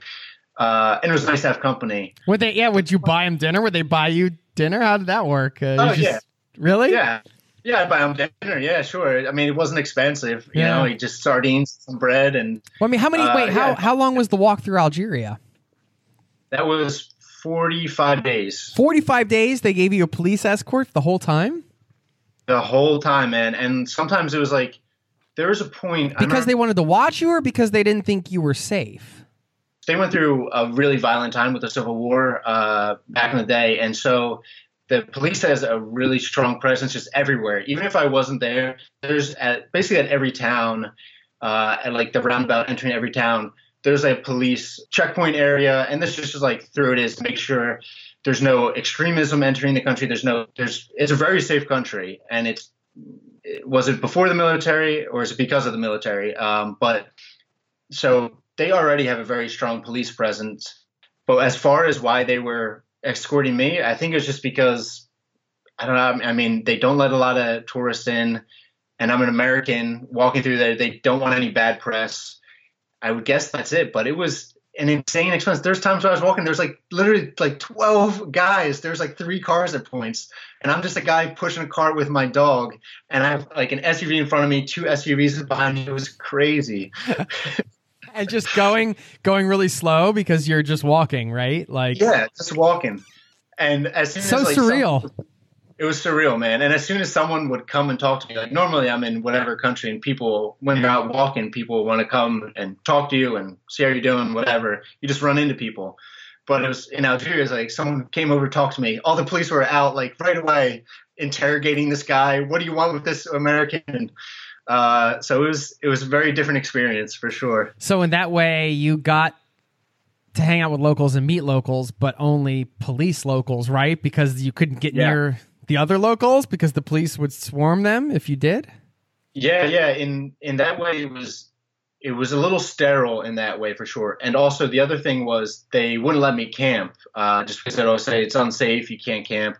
So I had to get to a hotel every night, and it really like wore on me. Where especially the last like two weeks of Algeria, the hotels were far apart a lot. So usually it was like 30 miles, and I was going through there when it was 10 hour days of sunlight and I would have to do 10 hours of walking. So I would literally walk sun up to sundown to get to this hotel so they could like, you, so that I could stop.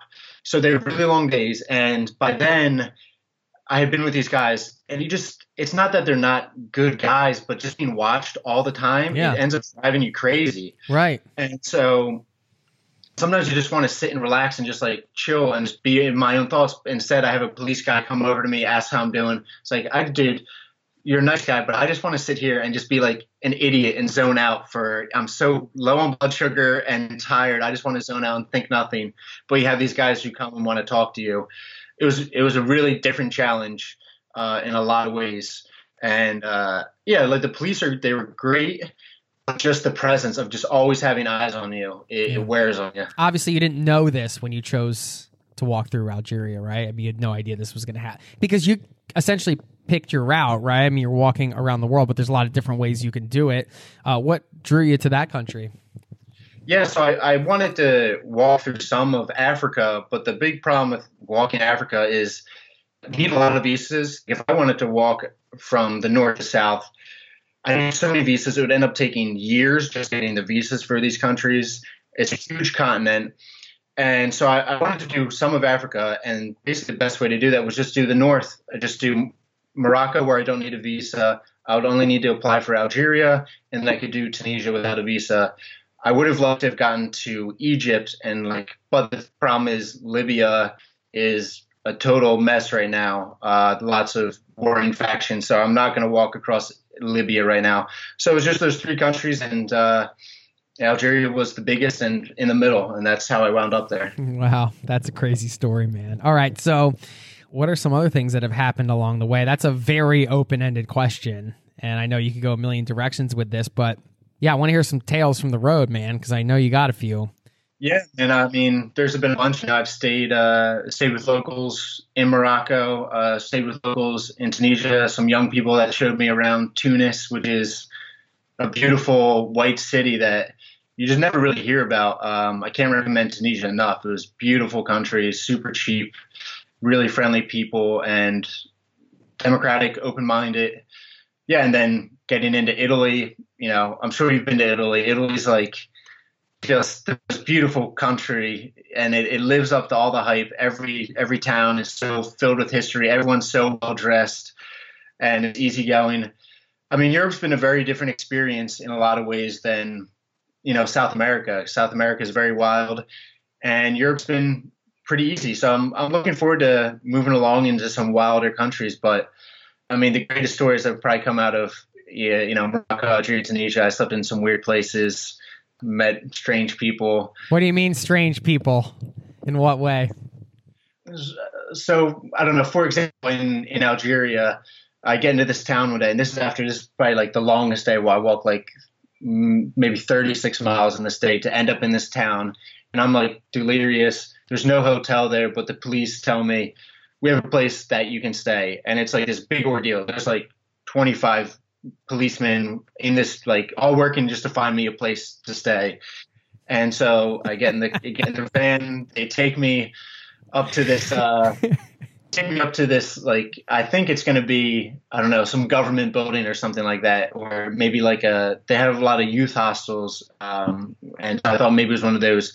It ends up being like this guy uh, who uh, like works on cars like up in the mountains, and it's like this really kind of like it's it's like a sketchy place. I'm way up in the mountains, and they have a couple dogs who are kind of beaten up, but they're nice enough, and they have a they have a macaque monkeys there in Algeria, and they have a macaque monkey like tied up. And I'm like, this is like really bizarre. My head's kind of spinning right now. And but so I get put into into this garage, and there's a little back room, and I sleep on the sofa with this heater. And uh, the owner's sitting with me there. He doesn't speak any English, so like they bring me some food, and I'm just sitting there like in silence, nodding, and and he's just sitting there in silence, and and there's stains on the wall. It's concrete. And I don't know where I'm at. I don't have internet connection, anything like that. And so I just really, you know, you have to put your trust in the police, and they got me all this way. Yeah, it felt a little off, you know, and it was just, it was, it was just that I was so far away from everything, and I was out of internet connection, and it was, yeah, it was a little off. It was a little rough, but I could tell in the guy that he was a nice guy, and so I was like, okay, that assuaged my fears. But everything else about the place, it was like I couldn't lock the door, and there's you know this big hole in the wall. So I put my cart in front of the door. It's like the guy could just easily just come through this hole in the wall, and I'm just thinking, you know, I'm, I'm just gonna fall asleep, and that's all you can do. Like, I'm, there's nothing else I can do at this point. Fall asleep, hope for the best, uh, and it was fine. And they're nice guys. Yeah, there's, there's certain points where you know you just have to trust this local, and and it's fine. Yeah, and and it works out most of the time. I mean, for me, I think one of the most psychologically challenging things would be the finding the place to sleep outside at night. You know, night after night in countries all over the place. You're going through urban areas, suburban areas, like uh, outskirts of cities you're just in so many different types of environments. And I mean, anybody listening to this, just take a walk around and look around and just figure out a place to sleep at night. It's not always that straightforward, right? Yeah, you can find a place to sleep, but are you going to feel, are you going to get trouble? Are you going to feel comfortable? Are you going to be like scared the whole night that you can't sleep? I mean, how do you deal with all this? It's such a challenge every night uh, most of the time that it's it's like a big it's kind of like a game and it's it's it's oddly fun in a way because you really it's like this huge puzzle you have to figure out. You have to find you're weighing all these different things. The best is like in the desert it was great because you know no one's going to show up. You just walk in the desert it's perfectly dark. But then like you said there's other times walking through colombia or argentina where it's a little more populated and you don't know maybe how safe it is and you got to find a place to hide away but the thing is also about it is that when the sun's going down, you have a choice. You got to find somewhere, and some places are less than ideal. But generally, once it's dark and you're hidden away, you're good. I mean, it would take crazy odds for someone to stumble upon you, unless you're on someone's land or something like that. If I'm somewhere, if I can find a little patch of woods or an abandoned house or something, tuck myself away in there, not use my headlamp, anything like that, the odds of someone stumbling upon me, who's going to be wandering around, you know, at night through these forests or wherever it is, it's really just make it until dark and then it's probably good. Uh, so don't get caught during the during abandoned the house sounds kind of scary. I don't know.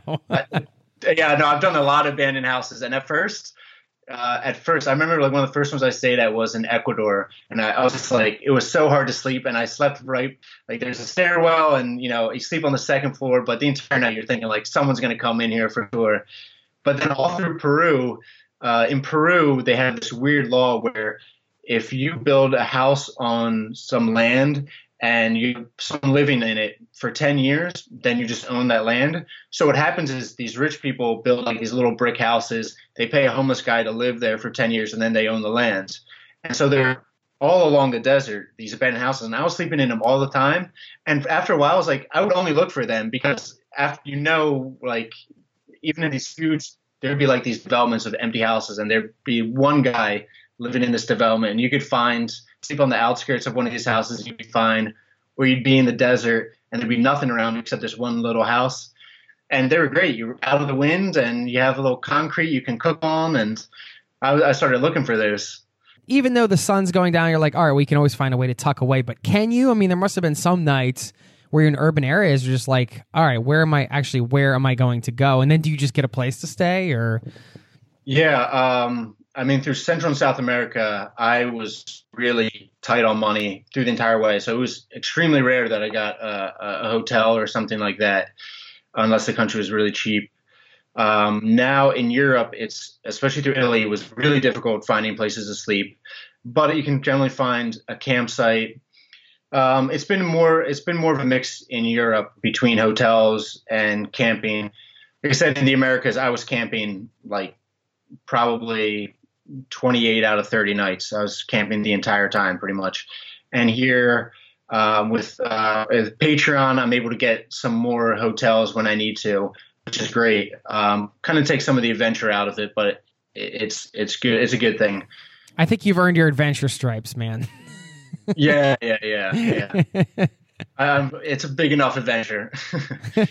uh, but all, as like I remember one in specific actually that I was thinking about going through Panama, and like looking back on it, it was an insane place to sleep. And actually, I've had, I've had a couple of these, but I was walking the Pan American, and I'm kind of like up in the mountains, and the road is pretty small there, so there's not a ton of cars, but I, everything was it was so steep on either side of the road, and it's kind of really thick, almost jungle. So there's nowhere I could get in and like find a place to sleep.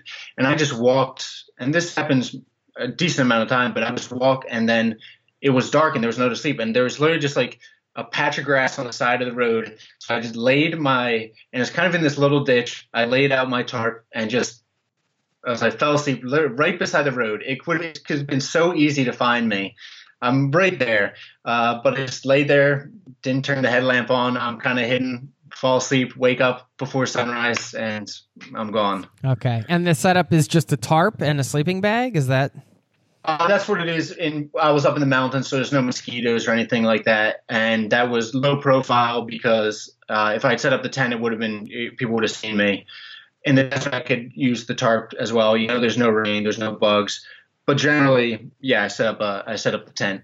Yeah. Do you set up the tarp when you have just the tarp set up, like the minimal setup? Do you just set up the tarp like a tent and sleep under it, or how do just you? sleep on it. I sleep on the tent You- or on the tarp. You just lay the tarp on the ground and just sleep on it. Yeah. yeah, Got it. it's nice. That's the best, man. That's the best best sleeping. How did you get through the Darien Gap? Is that's the connection point between Panama and South America, right? But it's like a wooded area. Do you have to go around that, or how does that work? Yeah, I flew over it. Yeah. Um, I think I think there's been a handful of people who have crossed that. That's I like a Karl serious thing. You can't really Yeah. just do that. Yeah, no, it's Super it's like dangerous. swamp. There's no roads through it. There's narco traffickers through there. I mean, unless you're like that's an that's a whole thing in itself. And there's yeah, that's uh, I'm I'm not I'm not that big of an adventurer. Uh, no, I was gonna say if you walk through that, then that's just crazy talk. yeah, I imagine you landed in Ushuaia to the southern tip of South America in Argentina, right? It's a beautiful area down there. Um, how did you feel when you got there? When you hit the southern tip of South America, was it anticlimactic, or were you just like fall on your knees? Oh my god, I did it! yeah, yeah. No, you're at the end of the world. Uh, I mean, it's it's a beautiful area, and uh, to get down there, and then I took a, a, a ship to Antarctica, so I was able to plant my feet on Antarctica for a little bit. I mean, you're just going, especially when you're going down to Antarctica, you're on like an alien planet. There's no sign of humans, and it's just another world. But yeah, finishing the Americas was is monumental. And when I even when I look back on it, even then, I was thinking like, you you just walked the it's insane. You just walked from Philadelphia all the, you know down to Uruguay. It was insane. That's crazy. It's nuts, man. I, I mean, uh, it's out of your front door, right? That's the thing Yeah. that's even. I, I just love that idea. I mean, I've talked about it on the podcast before. Just the idea that you can leave your front door and go on some epic adventure like this, and you have done that, and it's it's so inspiring, man. You mentioned uh, Patreon. If you want to just drop any links here now, if people want to support your adventure, um, where can they do that? Yeah, it's just uh, the world walk across everything: uh, Instagram, Facebook, Patreon, YouTube. Way to grab that handle. That's easy, right? The World Walk. I mean, there it is. That says it all. Okay, so it says a lot that you've been to all these countries and you were really digging Italy. what is it about Italy that's been so special in terms of traveling through on foot? Yeah, I mean, Italy's just there's it's so dense in history. I've never been to a place where even the little villages uh, in Tuscany or in southern Italy or in uh, in on Sicily, you know, every village is a beautiful church and beautiful little square, and it's just every square inch of this place is just it's just I mean, It's beautiful. It was easy walking comparatively, uh, but Sicily, I was up in the mountains, and then uh, from Rome to Florence across over the mountains a little bit. And it's a nice variety. You walk along the coast, beautiful.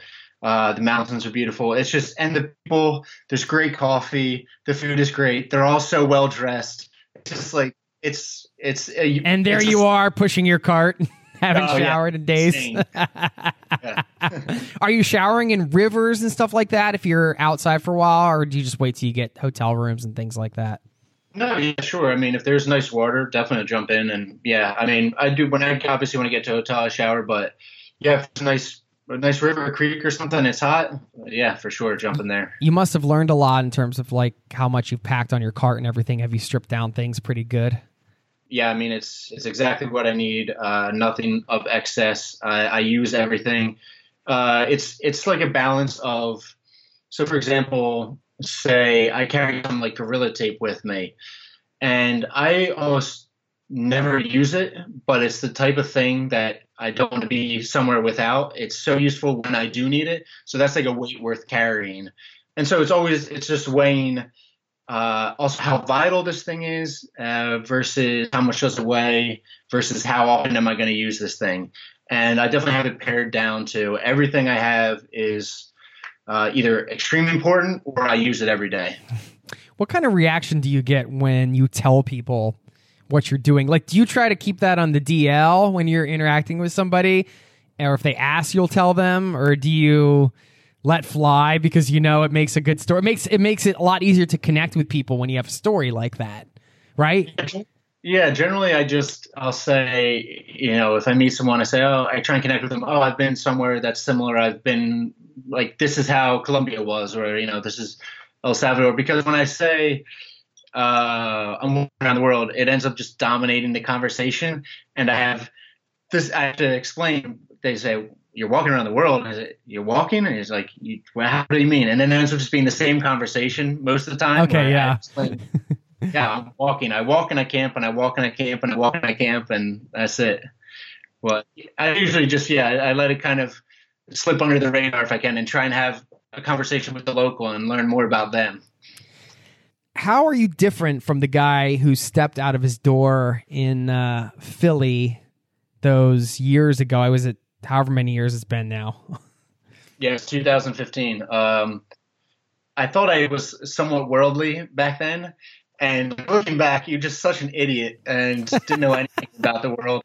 I mean, just in life, you know, you don't change like in one moment and like I'm a different person now. It's kind of this gradual thing and I'm so much more. I've seen so much more. I've seen different cultures, different people, different foods. I've been through like such challenges and tests of of will and physically that I'm just more worldly and more assured of where I am, where I stand in the world. And then the other thing I would say is uh, that came uh, out of walking itself. It was kind of a byproduct of just walking every day. So, say for example, uh, it's getting towards the end of the day. I'm still feeling good. Where there's uh, maybe uh, I, maybe I'm at a nice campsite right now, and it's say it's six o'clock, and the sun goes down at eight o'clock. So six o'clock. I see this nice green field or something. Ooh, a perfect campsite. At first, I would keep walking. I try and just get as much miles as I can in, and then call it a day, and find somewhere to sleep. But after a while, I started realizing like I'm going to walk another hour. I'm going to walk three miles. Uh, this is a 25,000 mile walk. I can wait. I can hold, save those three miles till tomorrow. And this has sort of affected everything in my life you know, with the photography, where with my photography, I don't really try to, I don't have any angst over, I, I like, I need to become a better photographer. It's just trust the process kind of thing. Take one good photograph and try and get a little better in that and do that every day and you get better. And so it's taught me the the way I think about it is you you can't walk around the world in a day, as with any project. So just take it one little piece at a time, and then that's it, and be satisfied with your day. I walked 20 miles a day. I walked 18 miles. Okay, good job. Do it. Do whatever you got to do tomorrow. The the pace of walking around the world has slowed you down in all of your other activities, right? Uh, it sounds like it's that's a nice zen place to be. Yeah, it got rid of. Um, I think uh, in Western culture, or just like in, there's a lot of competition, and so you feel like you're always behind when you're trying to do something creative, and that you need to do something more. But you just got to control what you can control. Do a little bit, and it'll add up to something bigger. And I, I've come to apply that with basically everything. And so, yeah, removed a lot of angst.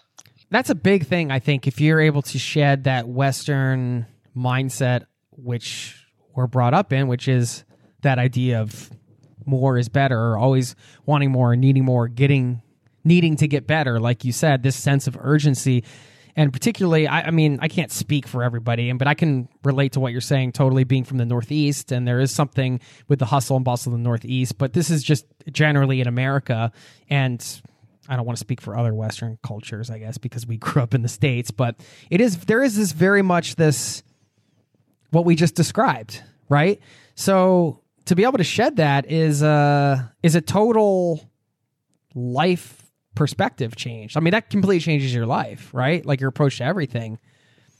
Yeah, sure. I mean, like you said, uh, in especially in the Northeast, which is a very fast-paced area of the states, and it's built around these huge uh, metropolitan areas where there's a lot of competition. Uh, you definitely have this expectation that you need to, uh, you know, fulfill these certain requirements. You need to have the bigger house. You need to have. You're in a lot of competition with basically every aspect of your life and your own show, and that kind of the competition just forces you to think that if you're not there immediately, then you're just you're no good, and and you're you you know, or you need to get there faster, and everything you do has to be 100. percent has to be you have to maximize. You listen to all these podcasts now. A lot of the podcasts I listen to podcasts all day, but like this theme that you just hear about all the time is just like here, here's how you can learn more efficiently and do this more efficiently, and this will make you more productive, and this is right, right, right. It just like, drives me freaking crazy. It just take the photograph, do it, write a thousand words, do the podcast, and improve that one percent. Just a little, just by doing it, you're going to improve because you're going to be critical of yourself, and that's enough. And just chill out, do a little bit each day, and that's it. And if you get better, good. If not, whatever. I think you should write. A, I think you should start a podcast, and this is just that. It's just a five minute episode. Just we'll just take that audio clip, we'll publish it. there it is. Everybody, just chill out. You're gonna do yeah. it better over time. Everybody, freaking relax. Okay. That's it. That's it. Five minute podcast. when you came home, obviously you started having the pain and everything like that, but was it strange to be back in the states, like sickness stuff aside? Uh, what was that like? Um, I remember when I when I first went back after. Uh, I remember driving down our like main street in our town, and I grew up in like this nice little suburbs in South Jersey. I remember driving down the street and being like, "This is utopia. Like this place is so nice, and I did not appreciate it.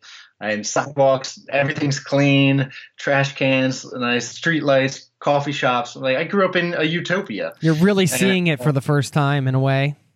Yeah, yeah. You see how, and it's not to say like in Argentina or in you know in the mountains of Colombia where most people live uh, in a concrete house, maybe with a tin roof.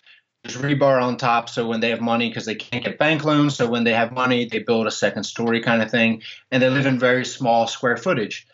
It's not that they're any more or less happy, but to see that and to see, uh, you know, the quality of things that we have in America and of infrastructure, uh, it's like you go back and like I went to a great school and my town is very safe and it's super calm and you know and there's it's just a nice place. And to go back there like you realize man I was I won like basically the lottery of where I could have been born and and the time and everything. So I was very appreciative of that uh, but otherwise, um, yeah, when I was sick, it was just I was I wasn't anywhere. I was just uh, existing. Yeah, I mean, it must have been strange too to maybe run into some old friends and just you've just had all these experiences and it, it was it hard to relate in some way. I mean, you can't articulate everything you've been through. Yeah, yeah, it's um you grow. I mean, and I think I grew more than most people do in two years. So I definitely felt separated from them in a certain way. It was nice to go back and just like hang out with them and relax and you know just be totally comfortable. And after being when I'm on the road, I don't really have any deep connections with anyone. I meet people maybe for a day or two and it's nice. But to go back my friends where I've known these guys for years, it was it was great. I mean, I could, you know, joke with them and relax. And we speak the same language and we have the same rhythm of humor. Uh, and that's nice. Uh, but then you know, a, a, you know, a certain part of me is thinking, you know, I just I'm a different person, and I, have seen different things, and and uh, but I, you know, that's no, nothing to hold against them, and uh, it's just we're slightly different people, and but yeah, it was just uh, it was more or less it was just it was good to see them because I needed some good. I needed to be able to joke with people, and I needed to build some good conversation. You needed some good old fashioned uh, Philadelphia ball busting. It sounded like that's it, right? I'm glad to hear you haven't uh, lost your accent either, which is good. Um, Do I have it? well, you mentioned seeing friends and missing friends, and uh, in the first podcast we recorded because I listened to it before we chat today. and you talked about some of the things that you were having to sacrifice for the walk, right? You hadn't uh, seen your family since Georgia at the time. You had to give up a girl you were in love with. All the sacrifices you've made to to do this walk. How do you feel about the sacrifices now, four years later? Yeah, I mean, it's kind of almost forgotten about. Uh, this is just my life now. Uh, I think back then, when it was a year ago, a year after I started, or a little over a year, it was still more more poignant. It was still closer in the rearview mirror. All these things that kind of this big change in lifestyle. But now there's just my life, and when I look in the rearview mirror, it's just walking. so uh, yeah, I don't really I don't really think about it. I mean, with the family, you definitely give away the the thing I think about more, especially I turned 30 uh, in, earlier in April, and you kind of get like nesting syndrome where you're like, I need to get a house and, and get my plot of land and and have a wife and kids and something like that. And I think that was more challenging because it wasn't something that I like. It wasn't some person or some physical concrete thing that I gave up. It was more uh, like this this lifestyle that I chose to push back and uh, when I was really craving it, going through like Spain and Morocco and Algeria for some reason, I was really having these like I, I was just fantasizing all day of like the house I was going to build. It was this lifestyle that I can have, and it took me months to get past that and then just relax again and settle into the walking. That was the choice with this walk, and is that life is kind of I think it's up to timing. And when I'm young and I don't have responsibilities, that's when I need to do this. And later I'll be able to get the house and the wife and everything else. This is the choice I made, and yeah, it's it's uh, gotta live with it. How are you enjoying the lifestyle of being on the road? I'm not comparing it to like the other lifestyle you could have, but just taking it for what it is. How are you enjoying it? It's like the greatest thing ever. It's amazing. I mean, I think even just the physical aspect, I'm using my body eight hours a day. And that's something I think we forget that where we came from evolutionary you know we're runners and we are hunters and we are always using our body. And it's just so good for you. Feels so good. When i'm on the road besides this terrible illness which was a free thing i'm never sick. I don't get the sniffles. I never like get congested. I'm just i feel good all the time. My brain is sharp. And when i get in my tent at night i'm tired i'm ready to sleep and when i wake up i got a full night's sleep i feel good there's a certain amount of regularity, which is nice. And uh, so I wake up, eat, walk, find a place to sleep. And so I do have my rhythms, but within my rhythm, every day is something different. And I meet a different person or have different food. So it's like the perfect balance of scheduling and and control versus serendipity and being open to things happening. Hmm. Are you disconnected? Uh, you have, I mean, you're doing blogging, obviously. You have your computer with you I'm guessing. Do you have a smartphone with you? Yep. Are how much are you on those types of things? I mean, it sounds like you're listening to podcasts a lot of the day. Tell me about your relationship with technology while you travel. Yeah, um, I mean, I listen to podcasts pretty much all day. Uh, I mean, some, I'll go hours without listening to it, and it's a little more meditative. Uh, but technology, it's crucial. I mean, my phone is the ultimate Swiss Army knife, and you know, so it's got the GPS in it, it's got a flashlight, it's got music, it's got podcast, um, it's got weather, it's got everything in there. And so I bring external batteries with me to power it. I'm not like screen time on the screen all the time, uh, but I do listen to a lot of podcasts, and it's just such a useful tool. I mean, there's no reason to go without it. Uh, in Peru, for example, going through the desert, like with I didn't have any service, so I usually just left my phone off most of the time, and those are really meditative, quiet hours. And I'll probably have that again in Kazakhstan and Mongolia. Uh, but it's nice when I get into a hotel to be able to call my family and connect with them for a little bit and uh, you know have a conversation in English. And yeah, it's crazy time we're living in, man. What do your parents think about this right now? Now that you're so far into it. Oh, it's just life, you know. It's just life. They've just it's become just acclimated to it essentially. Yeah, my mom was, you know, she was definitely more hesitant about me going before because her baby boy leaving on this big adventure. Uh, my dad was like, "Yeah, go for it, whatever. Hey, it sounds great." Uh, but now it's just sounds great. Go walk around the world, see ya. yeah, yeah. You're so nonchalant. um, yeah, it's just life now, you know, and and I know what I'm doing, and I, am through the most dangerous countries, so uh, yeah, it's it's uh, just normal. Speaking of dangerous, did you experience any dangerous situations along the way so far? Or? Yeah, um, in Panama, uh, I got held up uh, at knife point in Panama City. Um, but it ended up working out. It was, you know, it was fine. Nothing would happen. I got kind of like backed into a shop. Another guy grabbed my backpack, which had all my important stuff in it. But amazingly, like there happened to be police there, and they grabbed the guy with my backpack right away. Uh, so I got I got super lucky. Um, so that was fine. And then other than that, no. I mean, every once in a while, this is another thing, another way I grew you know, when, when I'm growing up in the suburbs, I just everyone's nice and the town is safe, and I don't have any sort of sense for people and whether I should trust them or not in any sort of dire sense. But as I go and you meet people and you find some stranger people, some that you just don't trust, and when I'm on the road and I'm, it's just me, so I have to trust myself, and I've gotten really good at. I remember in Argentina, yeah, it was Argentina, like right after these salt flats this guy was trying to following me, trying to talk to me for a while, and I just didn't have a good sense about him. And before I would have probably just like put up with him, but then I was just like, dude, I'm walking alone. Leave me the hell alone. I don't want like I don't want you to follow me, kind of thing like this. And and then just walked on. And so there's there's definitely a growth where I just learned to like I'm gonna meet someone else down the road, and if you get a bad vibe from someone, I just cut it off onto the next thing. But there's definitely been nights I mean, there's there's sketchy nights in, in Morocco, sleeping in weird uh, places in these little valleys, and I'm just like try and make as little noise and show as little light as possible. Uh, but no, everything there hasn't been anything besides like getting held at a knife point in Panama City. Besides that, it's been, smooth sailing.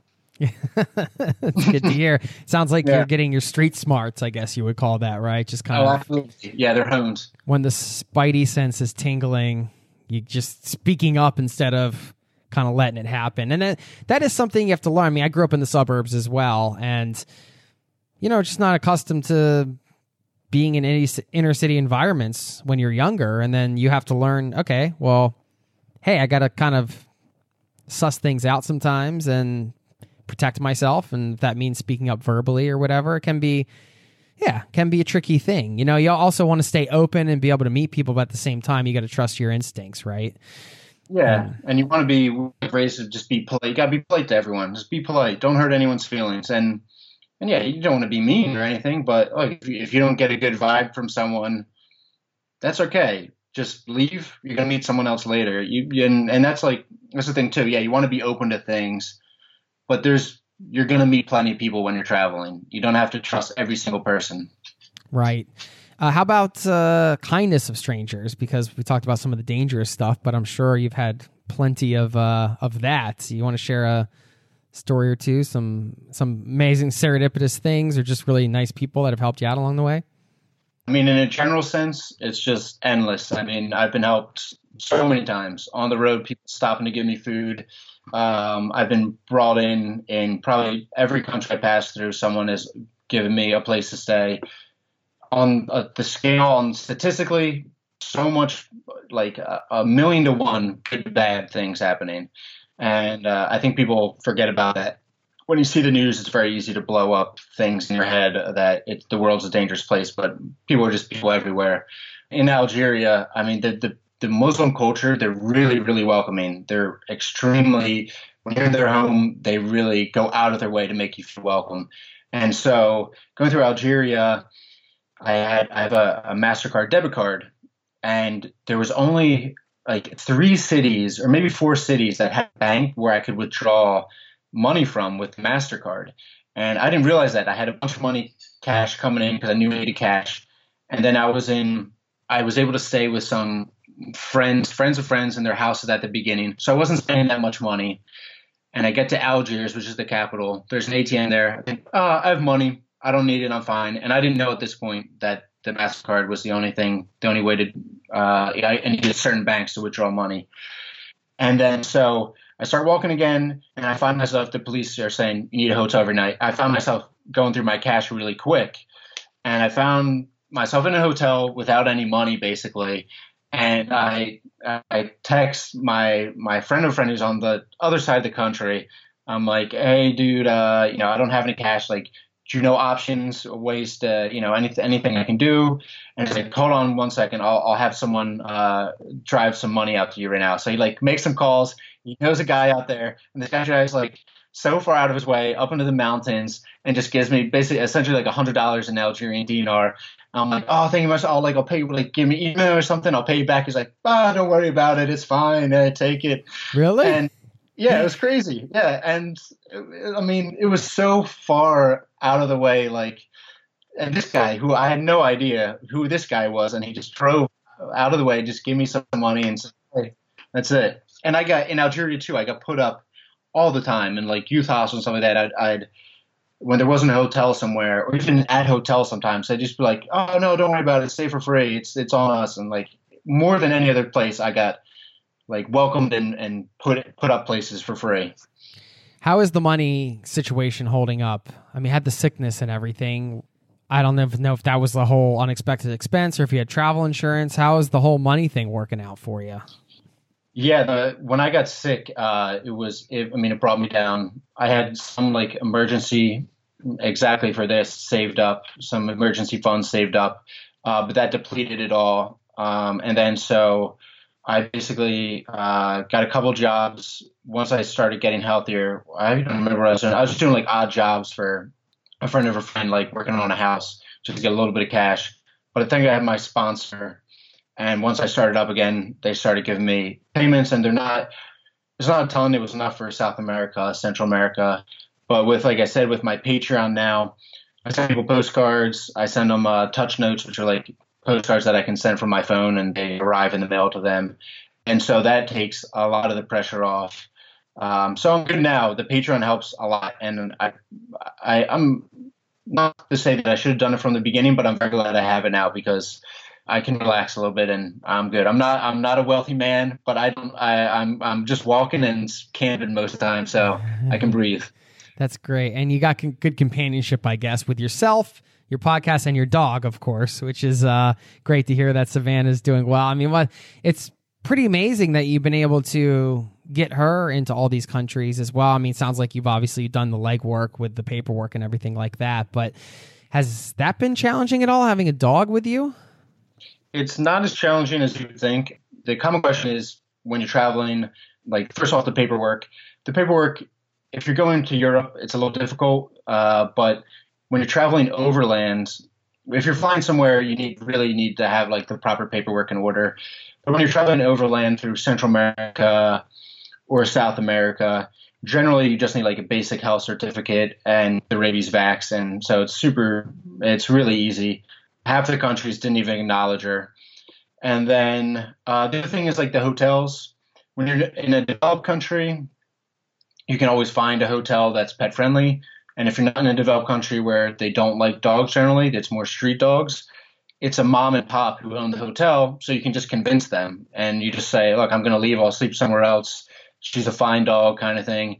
And you know they want your money, and so you just convince them, and they let them in. And yeah, those are the two big things. And I think uh, with hotels, it's just a matter of standing your grounds and just really just being ready to leave uh, if you need to.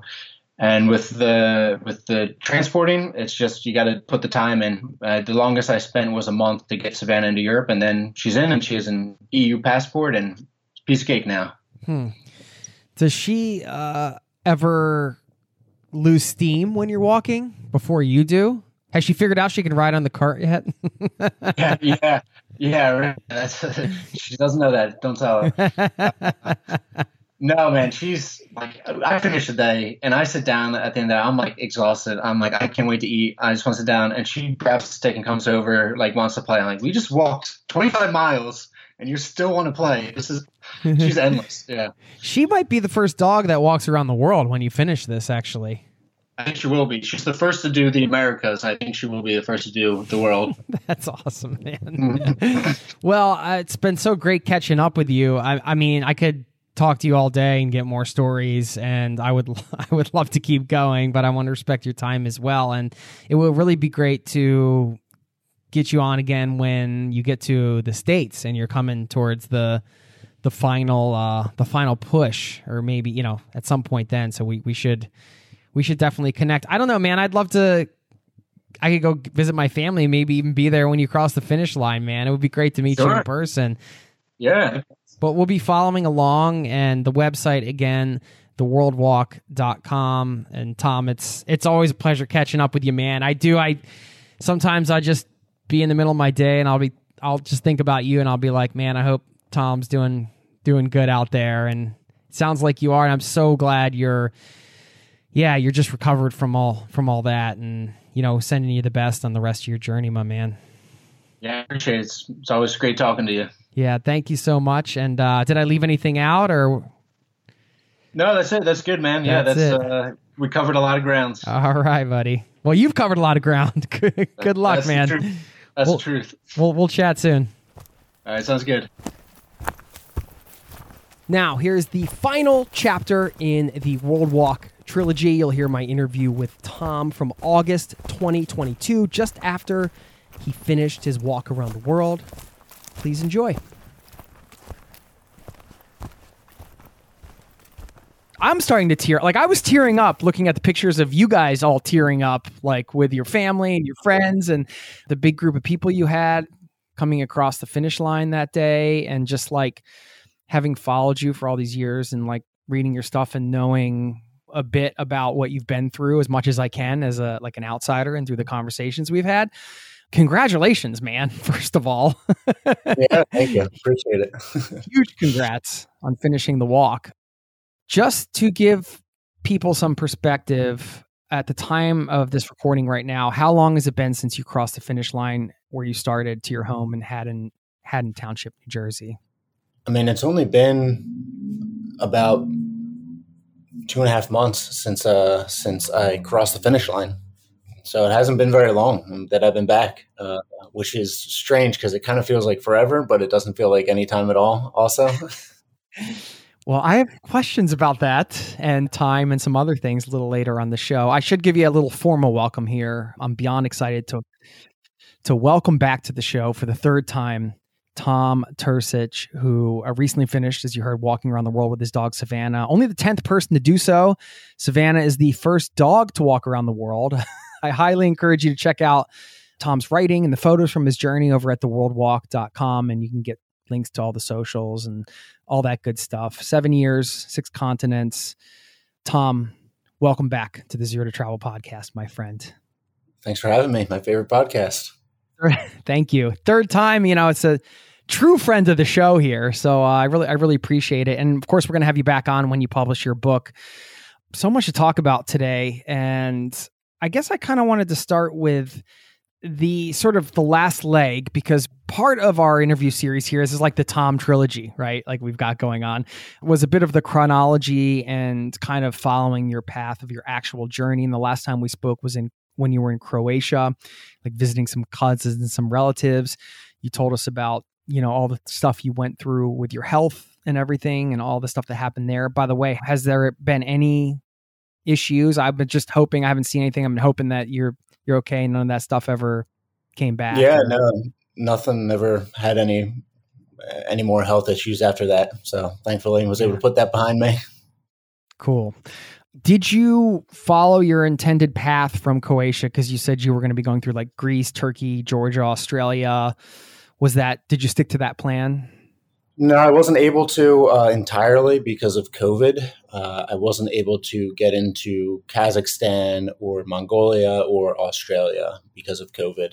Um, I walked uh, over from Croatia to Azerbaijan. So it was, yeah, it was uh, like Montenegro, Albania, Greece, Turkey, Georgia, and Azerbaijan. And when I got into Azerbaijan, then COVID, you know, struck and Azerbaijan is such a small country that I was stuck in there. Every country around it closed, and there was no flights in or out. So I ended up getting stuck in Azerbaijan for like six months.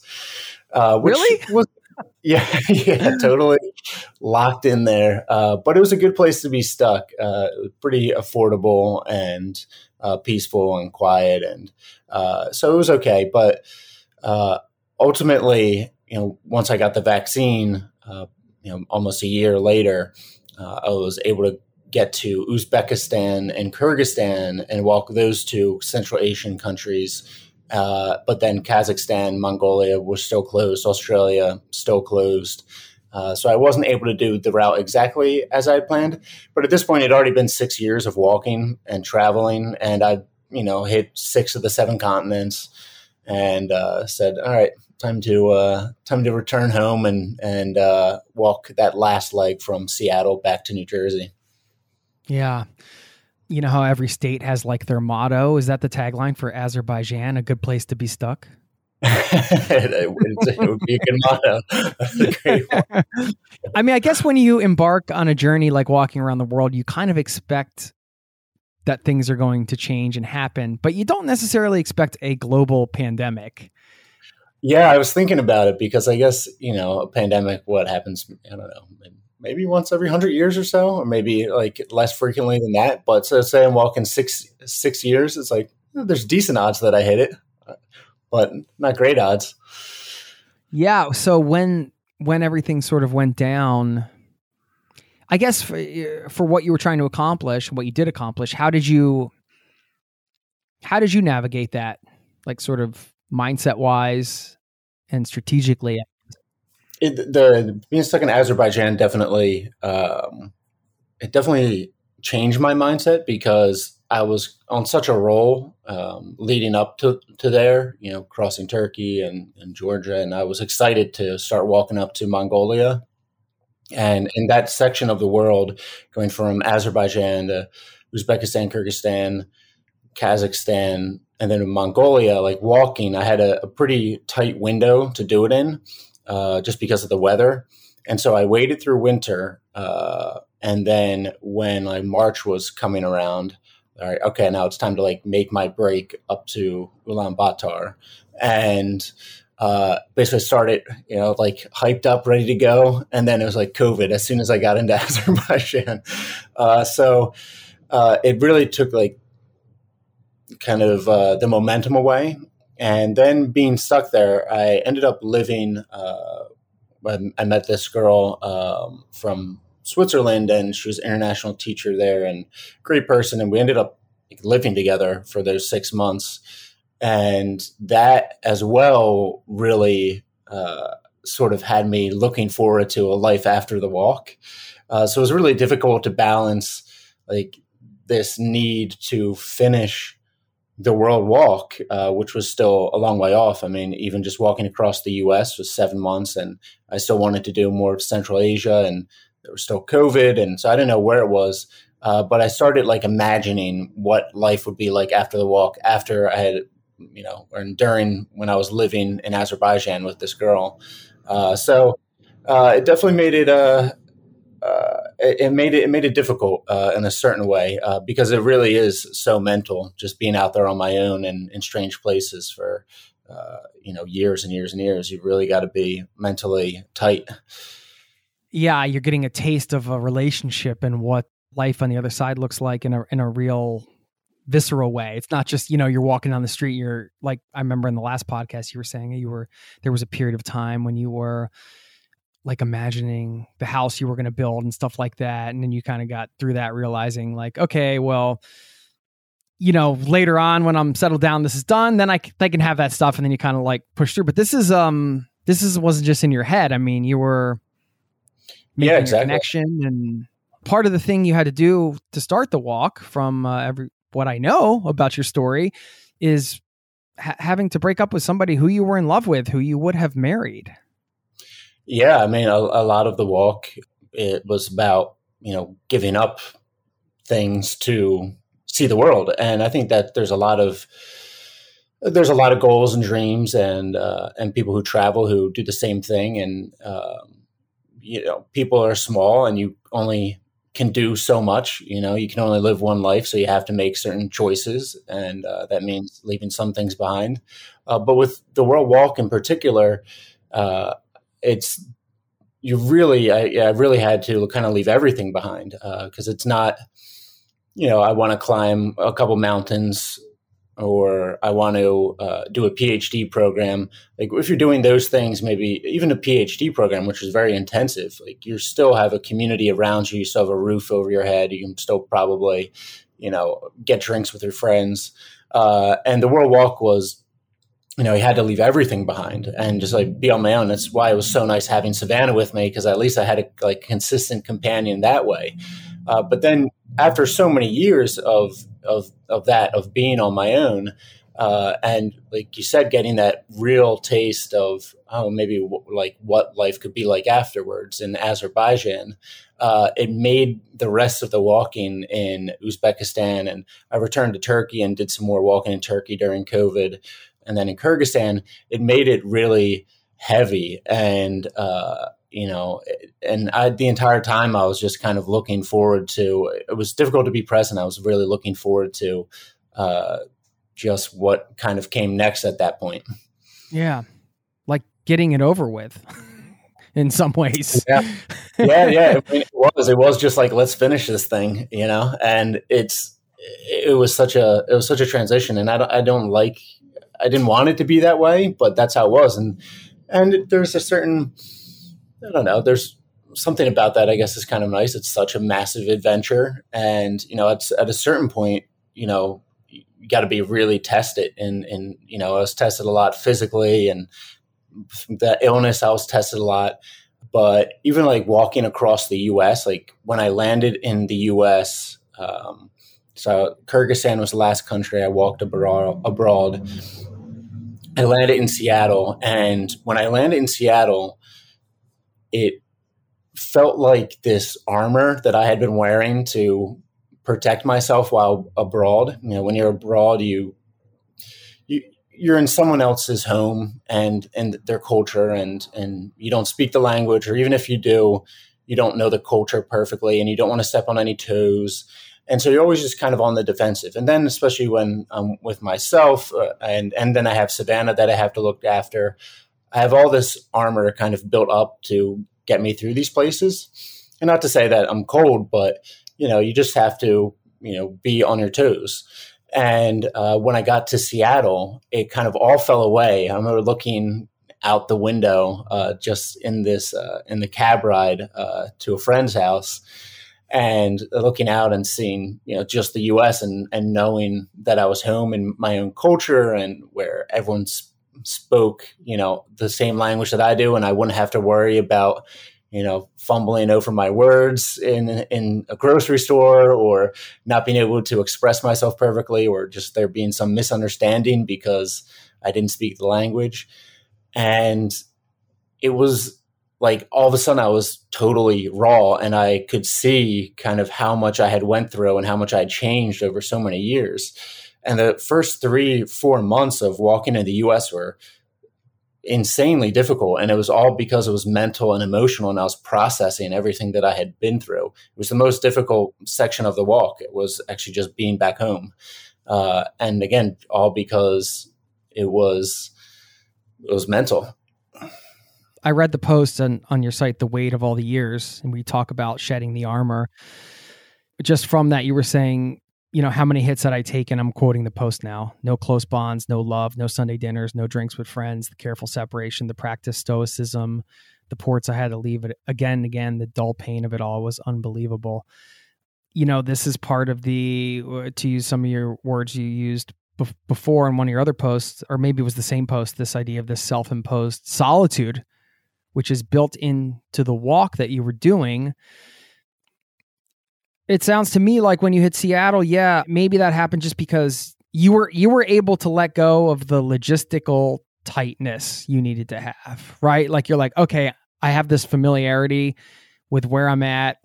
I you know, there's that element of when you're traveling in another country and you're like you said, you're always on your toes, like you know, because you're not totally familiar. You don't exactly know when you wander into certain neighborhoods and things like that. You have to kind of be vigilant in some ways a lot. And if you're not guarded that way anymore, it opens up the other stuff, I guess. Sounds like it did for you anyway. I think that's right. So it's pretty accurate.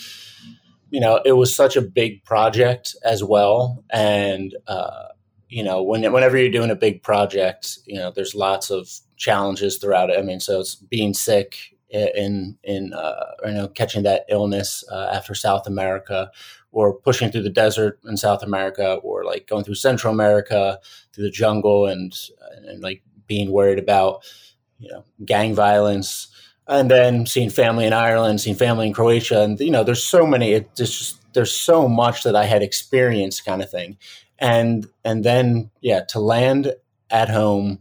And in my mind, at that point, when I landed in Seattle, it was like it was kind of like, oh, the walk's already over in a certain way. I mean, obviously it wasn't. It was like, I'm home. This is the easiest part. You know, I can relax now. And uh, I was actually, in hindsight, it was a great thing that I didn't just fly home and and just like call it.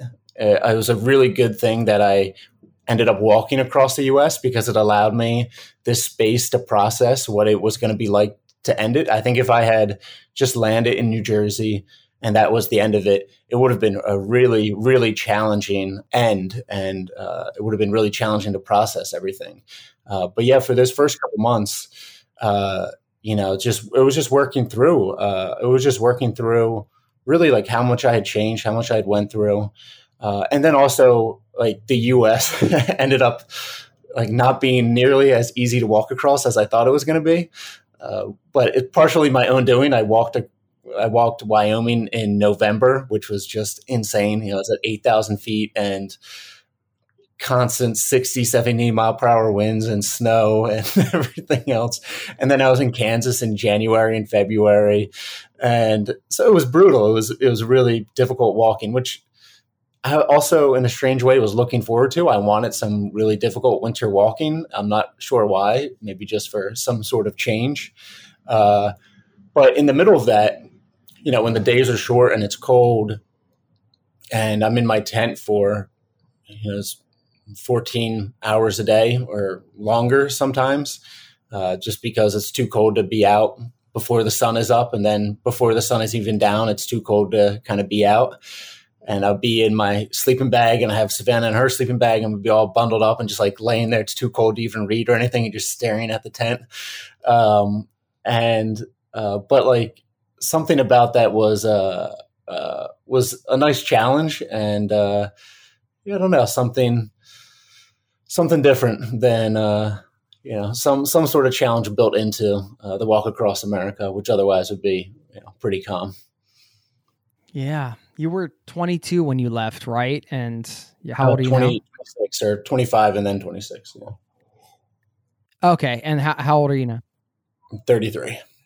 Yeah. So I mean, who knows if it, who knows if it's even like the walk changed me, which it definitely did. But you can't parse in between just growing up into being an actual adult versus you know just traveling and having all these experiences and that changing you as well. So who knows, you know, which is which and uh, how I how I changed in what way and from what cause. But um, yeah, there's a lot. There's a lot of change. There's a lot of change, and and I think 33 is time to uh, slow down a little bit. well, so one might argue that walking is is about the slowest form of transportation you can do. So you've been slowing down the whole time, man.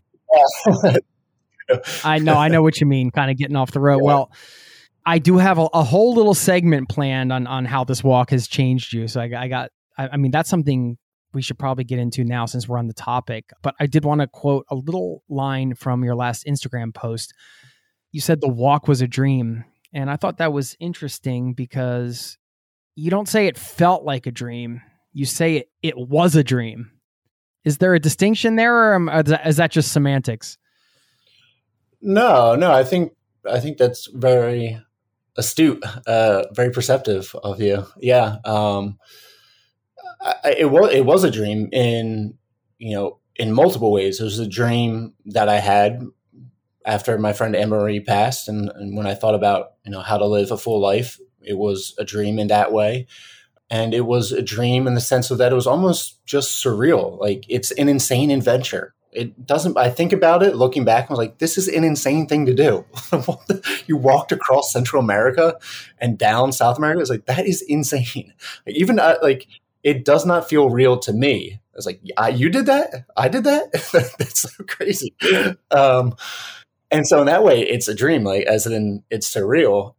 in a in a certain way, it doesn't feel like a dream uh, because it each day is just a kind of another day out there, and everything is very real when you're out there, and um, you feel you know the stress of finding a place to camp each night or the beauty of finding a, a really great campsite or a, a, place to hang out for a bit or stumbling a, across know, a, mosque in uzbekistan and you know being given shelter in the midday heat.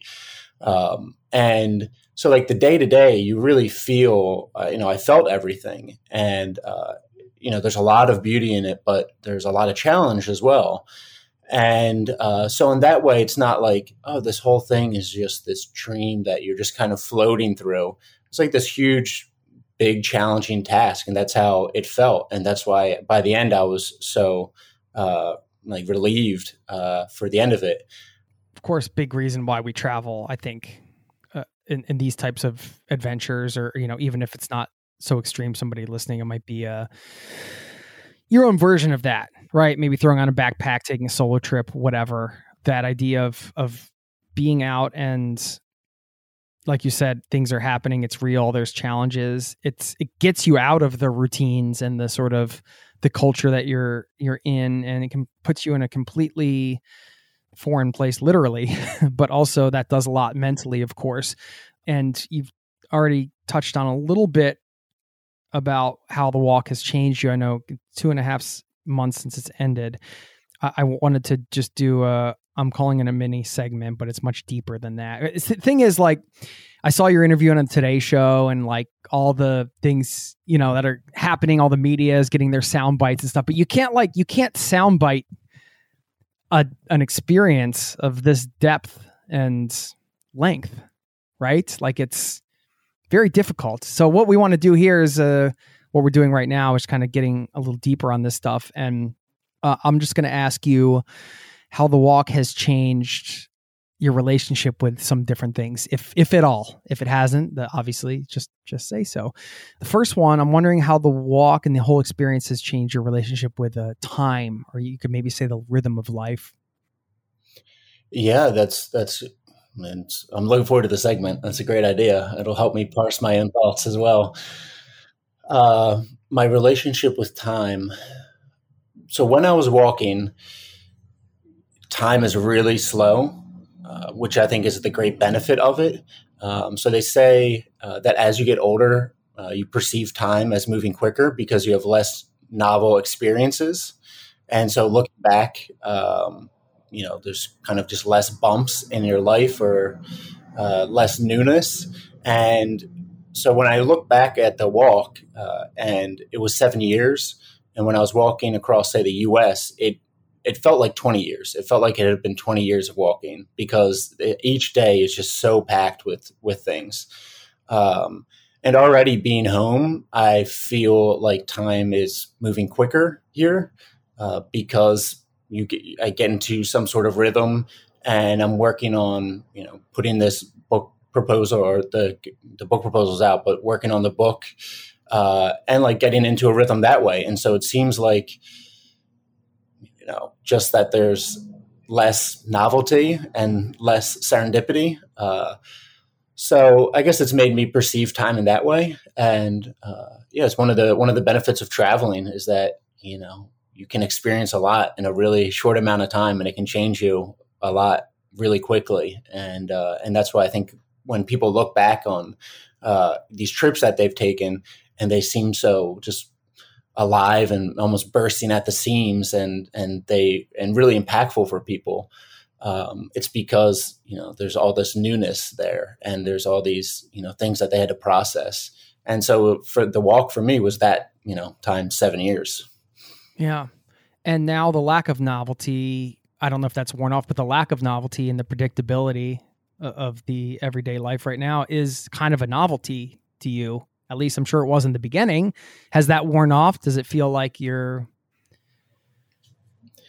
I would say it's still there a little bit, uh, where it's still really nice to be in a bed and have a roof over my head and uh, to be with family and friends and uh, there is a part of me already that is like kind of itching uh, to travel or for just something different and i think that'll kind of never leave me. I think that's just kind of part of who i am is that you know i'm looking for the next thing to occupy me or then maybe the next project.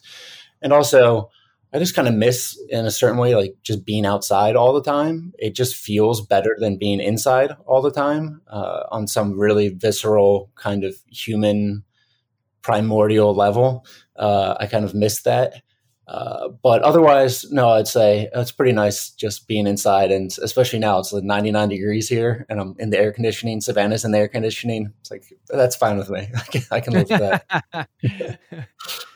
How about the relationship with your body?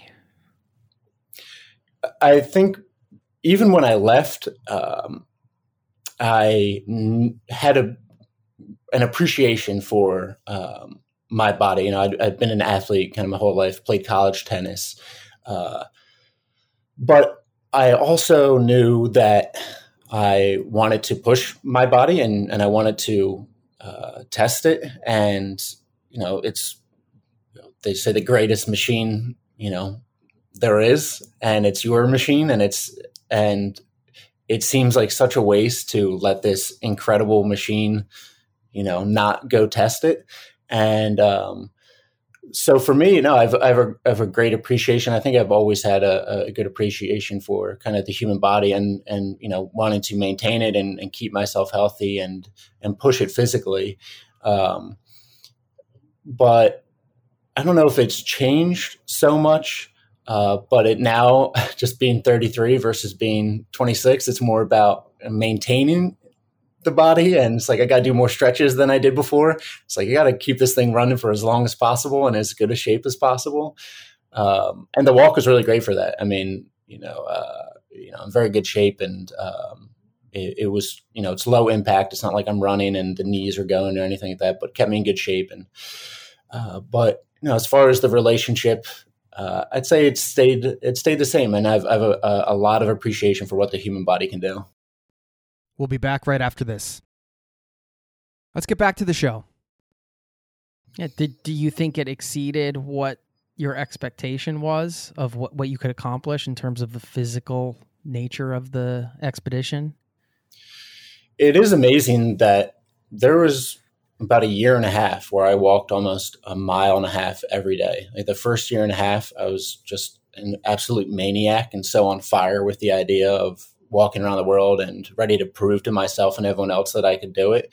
And I would walk 24, 25 miles every single day. And you know, took the first year I took, I think, just three weeks off in the whole year.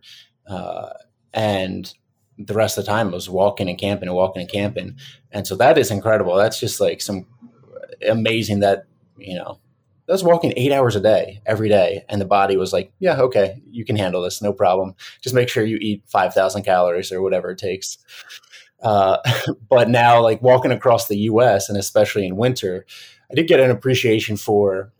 I think I think one of the great things that the walk really revealed to me, or maybe even just confirmed, I think I kind of believed it before um, leaving, uh, is to really to live a happy, fulfilled life, you really have to lean into your humanness. Uh, and I think with technology and with just kind of you know like the modern economy where you work these office jobs or you know you work digitally uh, it's really easy to feel like you need to be a robot and just you know grind away for eight hours a day on the computer or you know, or just you're sitting down for eight hours a day, whatever that is. Um, but like being out in the sun and getting exercise every day, uh, you know, it's great. I mean, I was really happy out there, and you felt good. I mean, almost all even when you even when I didn't feel good mentally and I wasn't in a good place mentally, you felt pretty good in the background. And then, really, like in Wyoming and in Kansas, uh, when I was walking across the Great Plains in winter, uh, I was just dragging, and I kept thinking, wow, what is going on? Like, why do I feel so bad? And it's like because you have you know 50 mile per hour winds blasting you in the face every day, and you know it's 30 degrees, and you're in your tent for 13, 14 hours a day, whatever it is. Um, you know, and so that was kind of this humbling lesson where I thought kind of I could just overpower anything with just, you know, with my willpower and just like I should be feeling better just because I want to be feeling better. Uh, but no, it's like it's tough to walk through. There's winds in the cold, and you know, be on your own in you know on the Great Plains winter. Uh, and then one, as soon as it started getting sunny again, I was like, man, why do I feel so good all of a sudden? it's like just because it's sunny and you're not walking through the winter anymore. Uh, so you know, it's just a lesson in just you know you kind of have to play to you know what works for the you know your your flawed human body. Mm, that human need for sunshine, getting outside. I like how you said that you even when you didn't feel good mentally in the background, you still felt good. Is how you explained it, and I think that's an interesting way to think about it because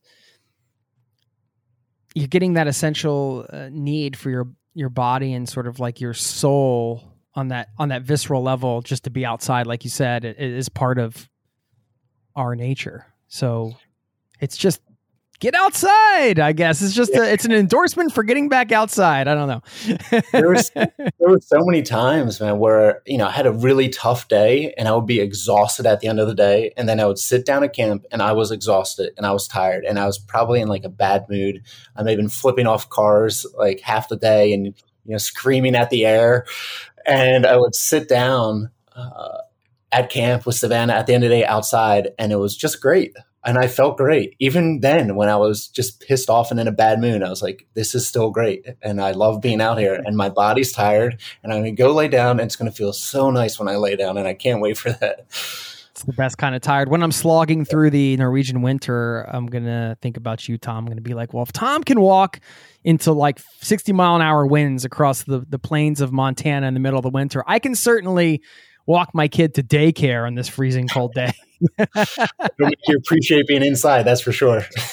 I like that the East Coast New Jersey part of you, the sort of the angsty flipping off cars part, still didn't still didn't leave, right? You didn't become uh, like this walking Zen monk. You're just like no, I, finger I, up, get out of my way. I have such a loathing for cars anymore. that is so built into me. So no, that's not leaving. And yeah, the way have you driven a car since you've been back? Yeah, yeah, I've driven. I've driven. Yeah, I've driven cars, but yeah, yeah, yeah. Well, you didn't not you didn't not drive a car for all those years, I guess. Yeah, no. There's times I, you know, whatever to get paperwork or something like that. Yeah. Right. Yeah. Yeah. How about the uh, how you see your home country in the U.S.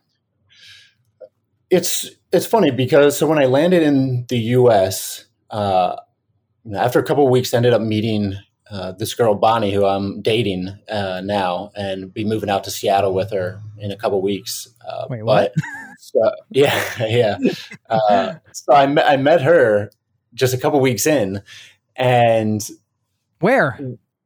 Uh, in this little uh, Washington Valley Winthrop. She was in Omak. She was in a family medicine rotation in like a desert valley in Omak, and there's just nothing there. And I was in this other valley writing, nothing there. And uh, yeah, so we just met kind of, we were both in the middle of nowhere. And, uh, you know, uh, but where did you meet? We met through Tinder. Yeah. I, I yeah. it's the second time I think I ever used Tinder. And I was just like, you know, feeling the loneliness and solitude I was like, right, I'm going to download Tinder. And then I get on there and there's like four options and she was on there and, you know, she was awesome. And we just hit it off. And, uh, and then she kind of followed me around the country for a little bit as well. So please tell me you had, you know, walked around the world on your Tinder bio. please, please I, oh yeah, yeah, I did. Yeah, I mean, people you know, must be like, "Yeah, right, sure he did," and this yeah. probably isn't his real picture. yeah, yeah, I didn't get enough use out of it as I probably could have. I should have had it throughout the whole world, but you know, it just seemed. Uh, I'm more about uh, the IRL meetups than the uh, yeah. uh, Tinder one, but it worked. It served its purpose. It was great. Uh, but when we first met, when uh, my girlfriend Bonnie and I first met, uh, she was saying how uh, I was just really giving her like a new appreciation for America and how uh, great it was. And it was true because after you know being in Uzbekistan and Kyrgyzstan, which are pretty, uh, I guess they're probably low uh, income countries, and uh, you know, just, just being abroad, um, you know, it's it's it's different than being home. And uh, Uzbekistan, in particular, a very strange country, just because how closed off it's been, and um, and how it's just opening up to the world. Uh, and Kyrgyzstan as well, just because it's it's all mountains, so it's really difficult living there. Uh, but then, and you're just being abroad and coming back to the U.S. and right, the U.S. is so insanely wealthy. It is crazy, and the food. There's so much food everywhere, and such highly caloric food, and so the wealth was just kind of blowing my mind at the time because it had been such a long time where I'd been somewhere where it's like, wow, this is these are the houses that everyone lives in. This is crazy, and these are the cars everyone drives, and this is the infrastructure. And so at the time, it was, you know, I was really overflowing with a lot of appreciation for the U.S. and um, and then also like Washington State itself is just beautiful. I mean, it, it, it matches anywhere in the world for its beauty. Like the Northern Cascades are incredible, and then every valley is just this new you know uh, ecosystem and and beautiful in its own right and um, but you know at the same time because it's my home uh, and as time was on and as that kind of just like you know that return kind of wore off uh, and i am you know very politically engaged and especially through walking i have uh, you know a real appreciation for geopolitics and and just the effect of laws on people. I mean, that's one of the great lessons from walking around the world is that like people are really tiny and basically all of everyone's life is just decided by the geography they're born into and then the systems that are in place. And so I have like a real appreciation for these larger systems and you know whether they work or they don't work and whether they benefit just the common man or they don't. Um, and so, you know, these are things I'm really, you know, concerned about and aware of. Uh, and so, yeah, being in the U.S., um, you know, I can criticize it because it's my home, and that's one of the great things about critic. That's one of the great things about America is that you can criticize it, and I am going to criticize it forever because I want to make it a better place. Um, and so, you know, now it's kind of this mix of yes, I have a great appreciation for it, and also I recognize that I wouldn't have done the world walk if I wasn't born in the US. I have a strong passport. I was born in the Northeast, a very, very wealthy part of the world, you know, and got a good education here. Um, so I have to like be appreciative for what the US gave me. But also, you know, when, uh, you know, there's, you know, I wish it was a more pure democracy. and I have a lot of other like complaints and wish it wasn't co- so car dependent and, uh, you know, a, upon a thousand other things. But um, now, look, America's a great place, and uh, and mostly because you know you can get to criticize it. Not that you have to decide where you are going to live forever after spending so much time out in the world. Is do you think? Your home country of America is is a place that you might spend the majority of your time if you're quote unquote settling down. Of course, we don't know what the future is going to bring, but just like sort of your gut instinct on that? I'm just curious. I think I would live in the Northeast. Um, I like the Northeast because I like the people in the Northeast where they're very direct and kind of just don't beat around the bush. So that is satisfying in a way. Uh, but then also, like, there's a great education system here, and um, you know, it's generally safer than uh, you know some other parts of the U.S. I mean, maybe that's not true. The rural parts are you know safe as anywhere. Uh, but no, ma- mainly about education. So like if I have a kid or something and want to live in, you know, you know, New Jersey or Mass or Connecticut, somewhere with a, a really good school program. But also like I'm dying to just I never want to get in a car and I just want to ride my bike or walk everywhere. And uh, you kind of can only do that. I don't know, like yeah, the Northeast is okay for that, but it could be better just because it's so densely populated. But I definitely like part of me is really, of course, I mean, drawn to Europe. I would love to live in, you know, the Netherlands or Denmark, which I loved, or uh, Switzerland, uh, somewhere where you know you can just live without being dominated by cars. I think it just makes for a much nicer life. It does, yeah. I was when I lived somewhere after traveling around for a long time. I I picked Boulder, Colorado, in the U.S. because of the bike paths and the fact that you could just walk or bike a lot of places and you didn't have to have a car and that lifestyle. I, I wish that that was built into more cities in the US. I mean, I think for some cities it's getting there, but it's it's so freeing to not have to get into your car for everything. And and when you when I go to visit my mom in, in the suburbs, you know, and I, I walk to town because it's like a mile away. You have to cross like a major interstate. Yeah. And nobody nobody's walking. Like nobody walks to town. It's it's truly unbelievable. And it, it is right there, but nobody does it. they no, just don't. No, yeah. Yeah. Yeah. It's yeah, it's it's difficult and it's not pleasant. It's not as pleasant walking either. That's why they don't do it because there's cars and it's loud and it's polluted and you know with so yeah. I mean that's that's the one thing uh, you know well among many, but that I would love to like. But when I was in Denmark, I stayed in Denmark for two weeks before beginning that European leg of the walk, and I stayed there with a friend, and you know you're just riding around everywhere on the bike and it just feels like you're in high school again especially when you're with your friends you're just scooting around Oh, ride getting a drink, you're riding around yeah it's great it's like, why would you not want this existence Yeah, it's it's awesome to hear that uh, you know after walking around the world, you're just like, yeah, I probably live somewhere in the Northeast, you know, right, right back where you started in New Jersey. There's no no better place in the world than New Jersey. i mean the thing is the, the thing is i have a huge family and so that's the main thing as well Yeah, i mean yeah, of I course. a- you know it, it's difficult to be anywhere else in especially in the us it just feels absurd to end up anywhere else not where i'm with my you know 50 cousins and you know 14 15 aunts and uncles and you know so it just like it just seems absurd. Why would i be anywhere else when you could go to the family parties and you have all these people to hang out with? Uh, so yeah i mean that's that's the major draw you know and that's what matters. It's good to go away and travel and see the world and um, you know and i also i think you know like not everyone has everything. And we're having this conversation with a friend who visited me in costa rica when I was walking down there. Um, and you know like this is the same thing as just like people are small and you have to make choices and you have to you know sacrifice some things if you want something else. It's just the way it works. It just people are small and life is really big and complex. And that's a part of it. It's built in. There's no way around it. Like you can't you're just gonna have to accept that. Um, but then that also goes to like you know some people are born with some things that other people aren't born with. And for me like one of the great things that i have in my life is i have this great family and i have a great big family. And they're all kind of in one area and not everyone has that.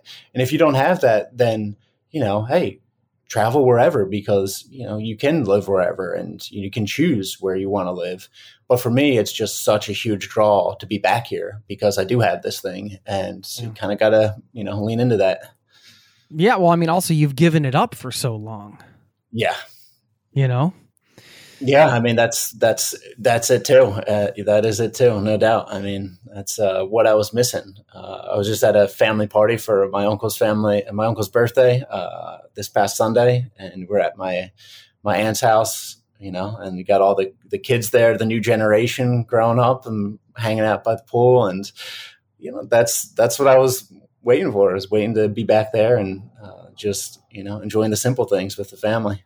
cousins, aunts, uncles, uh, nieces, and nephews. If anybody needs a, a good story, it's like go see go see Uncle Tom or go see cousin Tom.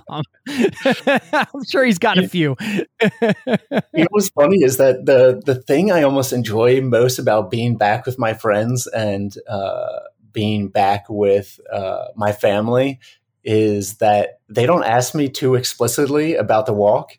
And especially just like recently like having the walk end it and uh, doing all these interviews and you're talking to all these people and you kind of get asked the same questions over and over again. Not to say this podcast actually just better questions on this podcast and talking with you than just about you know everyone. Uh, but you get a lot of the same stuff and then and then when you know i meet new people like hey this guy walked around the world. I'm like, oh, walked. You know, what'd you do for the oceans? I'm like, you get that a thousand times. Uh, but you know, something's nice about you know being with the friends and family, and you just being you know, you know, Tom. Yeah, they- and They, Yeah. they just want to be with you. They just want to spend time with you. It's not that they don't care, but yeah and you, there's banter and and every once in a while like something if something fits in where you know i have a story that relates to something then i'll throw it in but it's not like this is the tom show and you know i'm going to tell you all the stories that i have which is nice it's nice to just like you know fit it in naturally to just the banter and everything else yeah.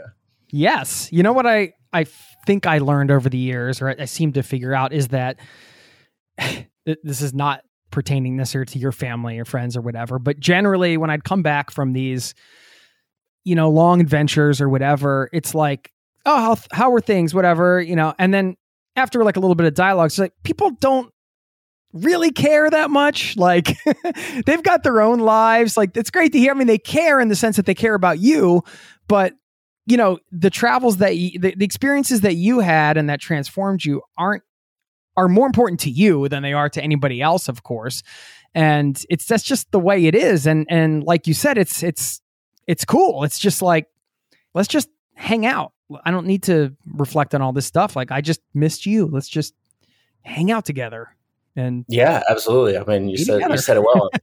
All the experiences and uh, all the challenges that you face, that's all your stuff. And Yeah. you know, they can ask a little bit about it, but you know, really, like you said, they're living their own life too.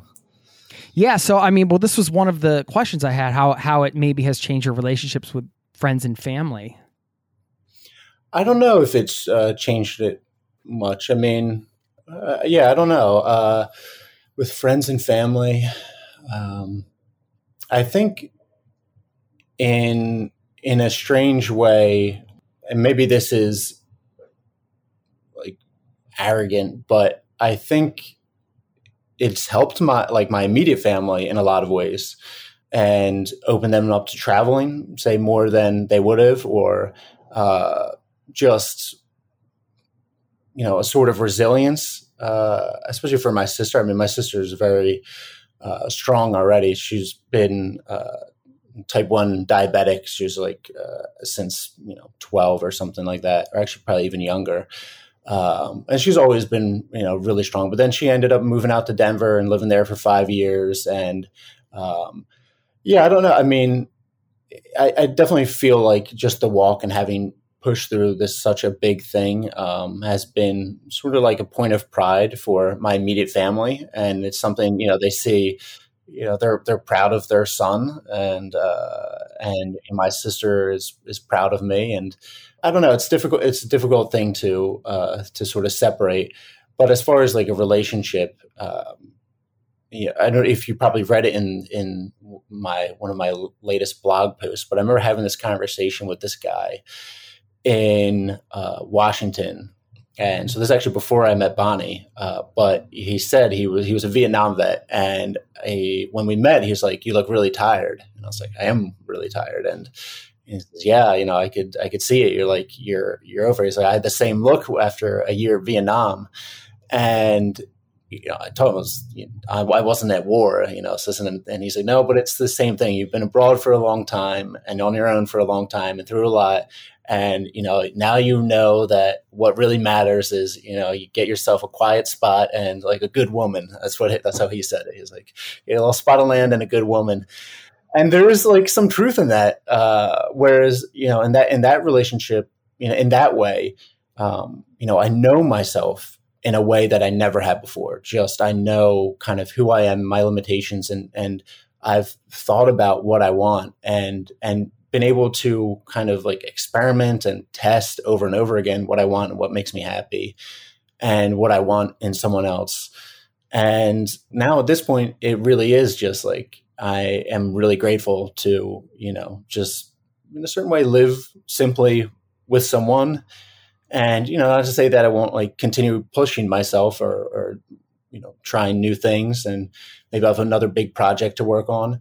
Um, but there is you know something to be said and and a lot to be a lot to appreciate in uh, just having good company with you and you know someone who you can hopefully go through life with. And and you know that means your family but also seems like it means bonnie. And uh, so I think I have appreciation, uh, a, a, deeper appreciation for having like good people in my life and uh, you know and uh, not just people but like having good people that i've chosen and and and for having a good family and being grateful for that. You prefaced all that with saying well maybe this sounds arrogant but it, it doesn't because i'm sure you know when you do something like you've done people will be proud of you of course. I would be proud of my kids for anything. I'm proud of them for the drawings they bring home and the things. It's just the that's part of human nature too. And you inspire everybody by your your your actions right? I mean the stories you tell the writing and everything else all comes from you, your actions and your your adventure and, and and the intentions you've set in life and the things you've chosen to do and the way you've lived.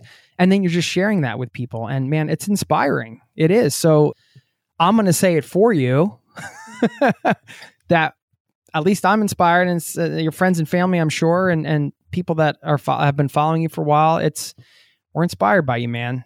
That's just uh, one of the beautiful things about what you've done is and I, I, appreciate that you've been sharing in the way you have and putting it out and, and coming on the shows like this and, and just putting it out there. So just thanks for that. So you mentioned some of the things that you've noticed about yourself and knowing yourself in a real intimate way now was there anything else because that was on one of the uh, part of the list here was how has it changed your relationship with yourself which sounds weird because i mean in some ways there's we contain multitudes, right? There's like there's us and then like there's the thinking mind that's trying to protect us and and kind of thinking about who we are. Like why are there two voices in that head? Well, maybe we talked about it uh, in earlier podcasts, but I'd say what was really transformative was that first year and a half of walking, uh, especially down to Argentina or so. Um, that first four months, I was able to work through that first relationship, that first romantic relationship with uh, you know my my first long term girlfriend, and ending that, uh, and that was something that happened basically. You know, we had ended two years before I started the walk, and I thought I had resolved everything. And then I started walking, and kind of all your thoughts are revealed to you when you're walking. There's no place to hide. Your thoughts just keep coming up, and you go, oh no, you did not work through this. There's still a lot to work through. And so it took like four months to really resolve and, and put that relationship behind me. And then kind of the same thing happened, but on a larger scale of my whole life uh, over the next year and a half. And especially when I got into the deserts of Peru and in Chile, uh, and I really had a lot of space and a lot of empty hours to just turn over my thoughts. And when I was in that stretch of desert for maybe six months or so, uh, I was really turning over, you know, all my influences, uh, my parents, these, these, choices I made, uh, my memories, and uh, and you, you, go over everything so many times, and, and you you look at something briefly and then you put it aside and then maybe a week later two weeks later you pick up that same memory or that same influence and you look at it from a different angle and you do that over and over and over again and then you know you understand it and you can set it aside. And so there's a certain point in chile when i was walking through the desert and i remember thinking it's like i have i've thought all the thoughts. Like i have no more thoughts left to think. And my it's like reaching the end of the internet. I didn't know it was possible. yeah, I reached the end of the scroll, and uh, and and then I laid in the desert uh, at night and be under a million stars in the Atacama Desert, especially on the plateau there, and just you would see the galactic core you know, every night, and just an insane amount of stars, and they would just sit on me like an elephant, and just you know crush me and say remind me that you are literally nothing. You are nothing just a reminder. And but it being there in that kind of mental state as well uh, like allowed me to i think or i tried to like build up from the foundation. It's like okay what matters then? If if you are nothing and obviously you know uh, there's you don't take anything with you and you're you're going to go and you know in the blink of a moment. And uh, so like what matters? And and when it came down to it, it was like happiness is the only measure because it's you know being happy making other people happy. And even though that sounds it's it's pretty like amorphous or or vague uh, but everything should be like aimed towards that goal. Whether like when you look at wealth, it's like, what do you have wealth for? It's to make yourself happy and to make other people happy. And again, that that encompasses a lot. I mean, it encompasses like having security, uh, but also having you know some sort of sense of adventure and and and then having being able to socialize and be, be able to do that safely um, so it just encompasses a lot but really it all comes down to just that is is that's you know what matters. And so you know when i think about the relationship uh, with myself uh, it a lot of it stems from that year and a half of of really really deep work um, kind of happening even in the background and just knowing myself. Uh, and so now, you know, when exactly when I when I met Bonnie, it was in a way that I could I wouldn't have been able to when I was younger. I like recognized, and just, this is like a strange. This is going to be a strange sort of metaphor or simile, uh, but it was like finding a, a really good campsite. when, I, when I met Bonnie, it was like, this is a great campsite. And I never would have uh, recognized it or maybe appreciated it in the way I had now. Um, because, you know, I would have been striving for other things, or maybe I would have, you know, just wouldn't have known what I wanted uh, in the same way. You know, at this point now, uh, I, am more assured in you know the things that I the things that I want and what I want out of life, and uh, and yes, because I know myself. Uh, but I do think about I, I do think about that with her is that uh, so like you know there's a lot of times I, I'm camping in really strange places. I've slept, you know, everywhere imaginable, and some, you know, really loud places, or you know, uh, ones with just you know twenty thousand mosquitoes around me in like the banana plantations of uh, of like Ecuador. He just camped under these banana trees, and there's so many mosquitoes, and it's just insane. And um, but you know, there's these times where uh, when I'm finishing the day, I start looking for a place to sleep, and uh, depending on you know how much daylight there is, it's like okay, if if there's if there's a lot of daylight, I was like, I will just. You know, anyway, it all, it all depends. And uh, generally, I give myself a time limit, and it's like, okay, an hour before the sun goes down, the next campsite you find, just take it kind of thing. And if, if it's good or bad, you just take it because you can't be always looking for the perfect campsite. If it's okay, just take it. Um, but occasionally, say I set that time limit and but it's an hour and a half, not an hour. But there's this perfect little glade, and there's grass, and the light's coming in nice, and it's quiet, and it's away from everyone. It's like you know what? I'm stopping a little early today because that is a perfect campsite. and so that strangely was like uh, in the same it was the same sensation such a weird metaphor simile but like when i met bonnie it was like that is a nice campsite and, like, and it's and, and again this is a weird way to say but it's i think that also was from like knowing myself really well and knowing like the limitations of myself and and knowing also just recognizing like you know be happy with this campsite. Take that campsite. yeah. Yeah. You contextualize it. So it's it's not it doesn't sound strange, you know, coming from the experience that you're you're speaking from, right? Like you you needed to find a place to sleep every night. So that was a that's a big deal when you say you find a nice a nice place that that feels yeah. right makes you happy you know it makes a lot of sense to me was there a relationship before this with the universe, higher power, God, whatever you want to call it, something you believe. You, you mentioned being under the stars, and and um, I'm just wondering if that if there was, if that changed how you think about that sort of stuff at all, uh, or if that's just the I don't know where you're at with all that.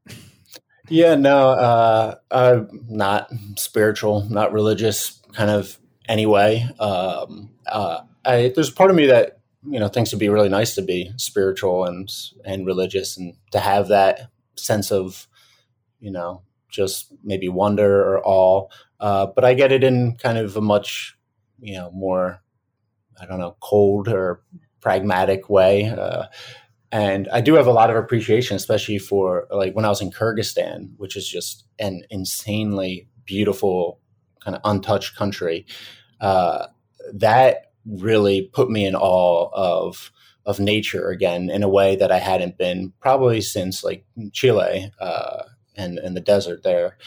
Um, and so I do have like this appreciation for for the beauty of nature, and I think, but the way the way I almost think about it is like it's like a necessity uh, for for humans, and it it, when you're going through, say, like a rougher part of Philadelphia, and you're like, you're like, well, you know, it's it's because there's no trees around. I mean, it's not because it's not rougher because there are no trees, but people are, you know, it feels rougher because there are no trees. And you go to wealthier areas and there's trees everywhere and it's green.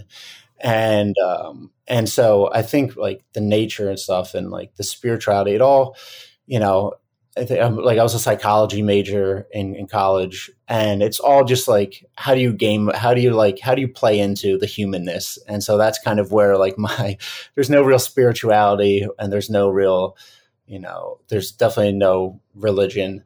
Uh, it's more just like what does it mean to be human, and how do you, you know, be a good human, and how do you, you know, satisfy that. What does it mean to be human?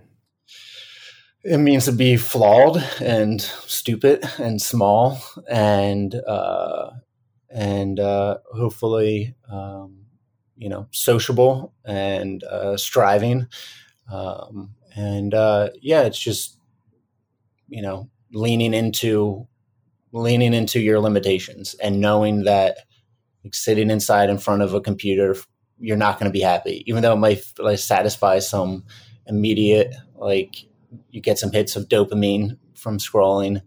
Uh, but you got to go for the walk. You got to go out and get some sunlight because that is going to make you happier. And you got to spend time with your family because it's going to make you happier. And, um, you know, but also be working for, working towards something. Uh, because it's you need some sort of deeper satisfaction as well, and you need to feel like you're progressing, even if it's in a small way. Um, it means it means a lot of things, uh, but it really just means that you know you're small and you're limited, and and everyone else is too. So you got to remember that as well. It's another reason why like geography and systems are just so important. Like I would cross these countries, across these borders, and you could see the change at the border. I mean, Ecuador into Peru was the big one. You're from Ecuador, this beautiful city, Macará. Kids are in the hammock reading textbooks, great ceviche restaurants, and then you cross into Peru, and its families are taking the donkey to go get water from the well because they don't have any running water. And it's like the difference is first off the geography. They're in the desert, Macará is getting runoff from the Andes, and then and then it's the systems and and also every time I've been in a dictatorship or an autocracy versus a democracy, like Uzbekistan, Kyrgyzstan. Uzbekistan, I think, ostensibly is wealthier than Kyrgyzstan, but I would live in Kyrgyzstan hundred out of hundred times because you just feel that people are more relaxed and they're not worried about some something looming over them. Um, and so again, it's like the systems really matter because people are small. People are really, really small, and so you need again, you need healthcare, like, and you need good infrastructure, and you need to protect you know nature to have nature around them and, and clean water and you know there's, there's just a lot of things that go into it but this idea that you know every person can just if you just willpower this guy just needs to work harder so that is not taking into account these enormous enormous forces around us and and it's arrogant and it's cold and it's just wrong that you think that someone can just willpower their way through life uh, and to think anyone who's a success did that just through willpower is absolutely absurd. Yeah. What does success mean to you in terms of your future? I'm using air quotes around success. Like how, how do you define that now? Yeah, I'm still kind of figuring that out. I'm not sure. Um, you know, what for me, what I'm putting a lot of value on is hopefully writing this book. Um, you know, it's something I've wanted to do for a long time, and uh, also I think it'll be a big, complex problem that'll be a lot of fun to work through, uh, and also it'll like allow me to share the story in a more uh, in-depth way. Uh, so uh, I think right now it's uh, you know success for me is you know again, ultimately, really, I mean, on a more fundamental level, like part of the reason you know I want to write as well is that because then I then I kind of own my own time, and uh, I think that I that is you know if I can live the rest of my life not working a nine to five, not to say that's the worst thing in the world, but like if I can live the rest of my life doing things I want to do, and even just like if I'm bored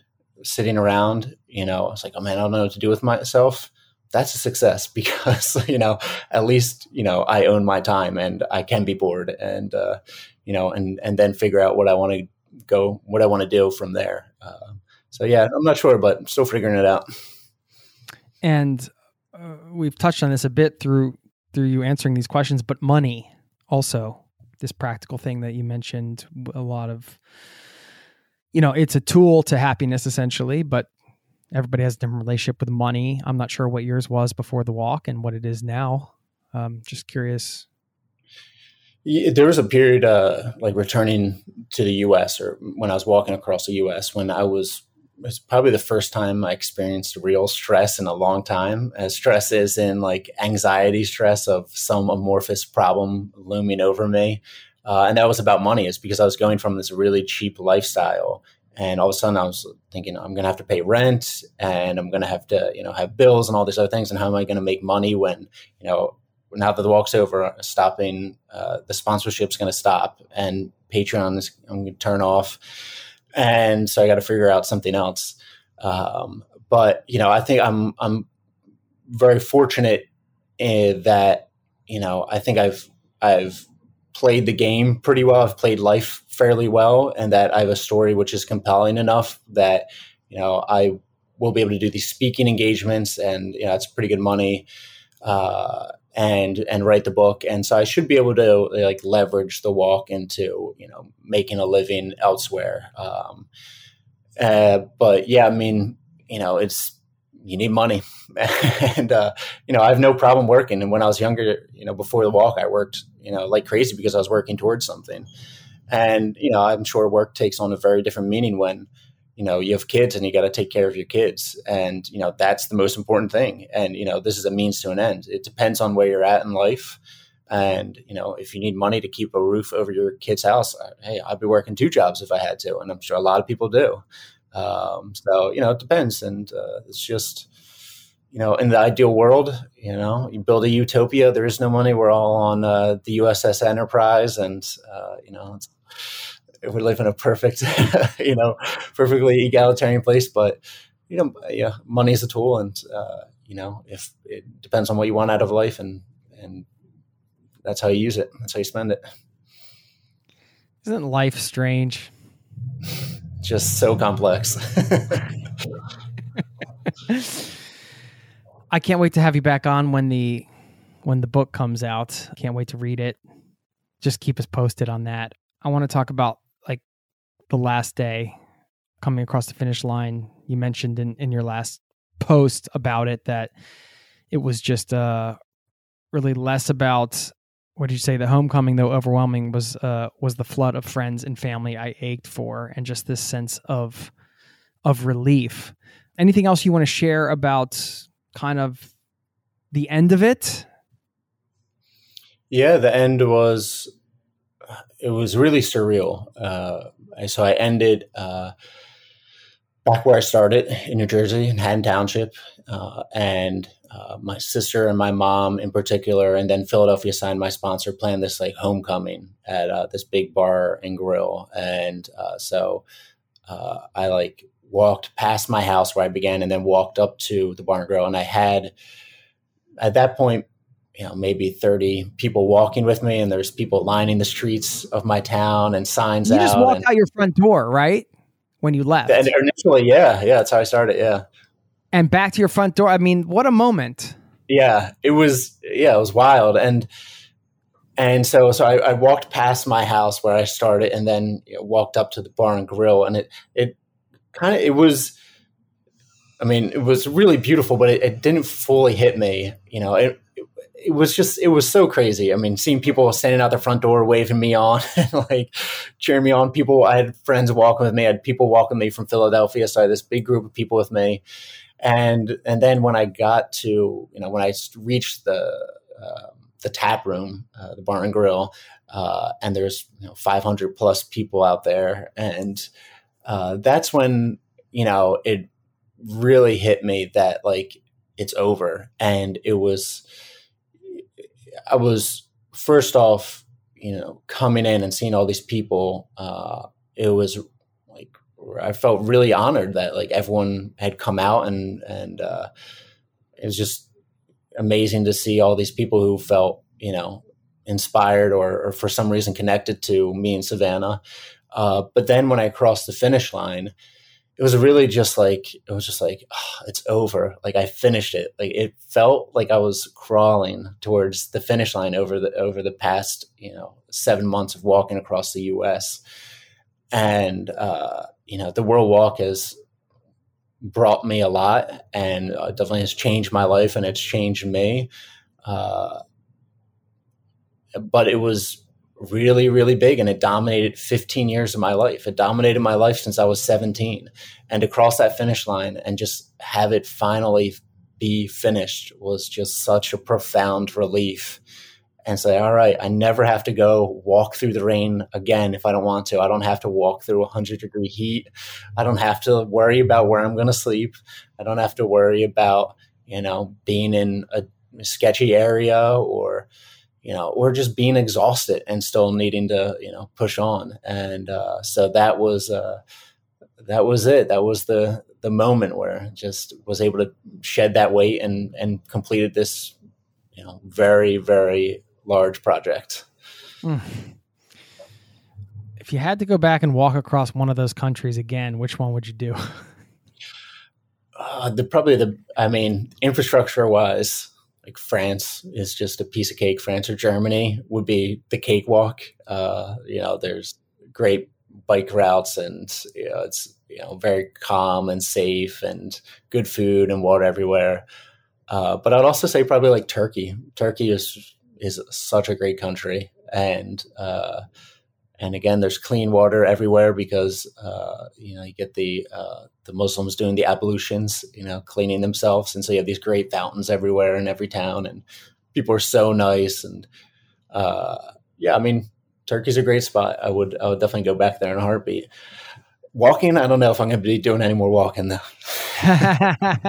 but those are three great countries you'd because I I have like a much smaller bucket list item to just walk across a country. One, just one. Uh, you know, oh, nice. I mean, I could. There's some countries I could probably do that in a in a couple days. There's skin. I know there's parts of Norway that's pretty pretty thin, but you know something something a little meaty would be nice. I mean, France sounds kind of nice. You can stop, get some wine, get some baguettes and cheese. You, are selling me here. you should do France. France is great. Or even just do the Camino. The Camino is amazing for that. Uh, you know, you have this community around you and it's the infrastructure is kind of built up where you get a town like every 10 miles. You can stop for a cappuccino if you want, or a Radler in the middle of the day. Like, now we're talking. I would, would, I would say though, if you really are honest, if you really want to do that, I was like, France is a great country to do that. And there's great bike infrastructure. It'd be so peaceful. Hmm, nice. Uh, any other places that you visited that kind of stand out enough where you'd want to go see them again someday or you're just like i'm never going back to any of them. I'm, I'm only going to go to new places. Uh, definitely georgia. Uh, georgia is one of my favorite countries uh, for sure. I think really in contrast to uh, azerbaijan as well uh, because azerbaijan is this uh, dictatorship under the aliyevs and there's this pretty big wealth disparity. It feels kind of like a sleepy place. And then georgia right next door is just like bursting with life and there's amazing art and it's young and there's really good food. Uh, the wine is some of the best wine in the world. Uh, it just really feels like it's this young democracy and they're fighting for democracy and uh, and it's just really really vibrant place. So i would i would definitely go back to tbilisi and and around georgia and just uh, you know explore some more of that and see the northern parts of Georgia, which would have been nice. But yeah, that's that's up there for sure. Nice. I'm just gonna say, look out, Bruce Springsteen, because New Jersey has a new favorite son right here. uh, dude, I really appreciate you just coming on and sharing the way you have, and how you know I was so excited to for you to to finish this and to just hear from you and learn from you share this conversation with everybody listening and kind of complete this uh, this trilogy. And we've been following you for these years through this whole thing and the and the ups and downs and everything. And I cannot find the right words other than thanks for just being you, you know, and, and putting yourself out there in the way that you do, being honest with everything you do, being authentic, keeping it real. Yeah, just being you, man. Thank thank you Yeah, thanks so much for having me on. I'm glad we were able to complete the trilogy. I was I was very much looking forward to it. Always good talking with you. You too, man. I want everybody to go on to theworldwalk.com. Do you have a place where people can sign up for like an email list or something, by the way, so they can get get notif- No, notified when the book comes Instagram. out? Just Instagram? Instagram. Share on there. That'll probably be the main one. Yeah. Yeah, that's where a lot of your audience is, and look forward to having you back. Look forward to meeting in person someday, and uh, Absolutely. I don't know, having a coffee or a beer somewhere. Yeah. Have to do it Hopefully in Oslo. Hopefully I'll get up to Oslo soon enough. Do it. Any uh, any parting words of wisdom? Yeah, sure. I'd say, uh, you know, people are are really small, and that's and you know, that's important to remember. But so like, you have to practice and just radical empathy with others, but also with yourself. You know, like I always always think about this in the desert. It was like you can't walk around the world in a day. You know, literally, this took me 15 years. And I had a friend in Lima, and I couldn't wait to go see him when I was there. And I would try and walk these 30 mile days and I would get too tired. Uh, so I ended up finding out that, okay, you do 24 miles a day and, and that is like the most you can walk. I could, in a single day, I could have walked much more, but I could do 24 miles a day every day consistently. If you're working towards some bigger project, you know, do a little bit of work every day, be satisfied with it, set it aside, do it again the next day. And if it, the day doesn't go well, you know, that's all right you know you're you're small and you have these bigger forces working around you uh, so give yourself uh, cut yourself some slack and cut other people some slack too Yeah. Cool. Thanks for that. Thanks for your time today and look forward to staying in touch. yeah thanks jason Cheers.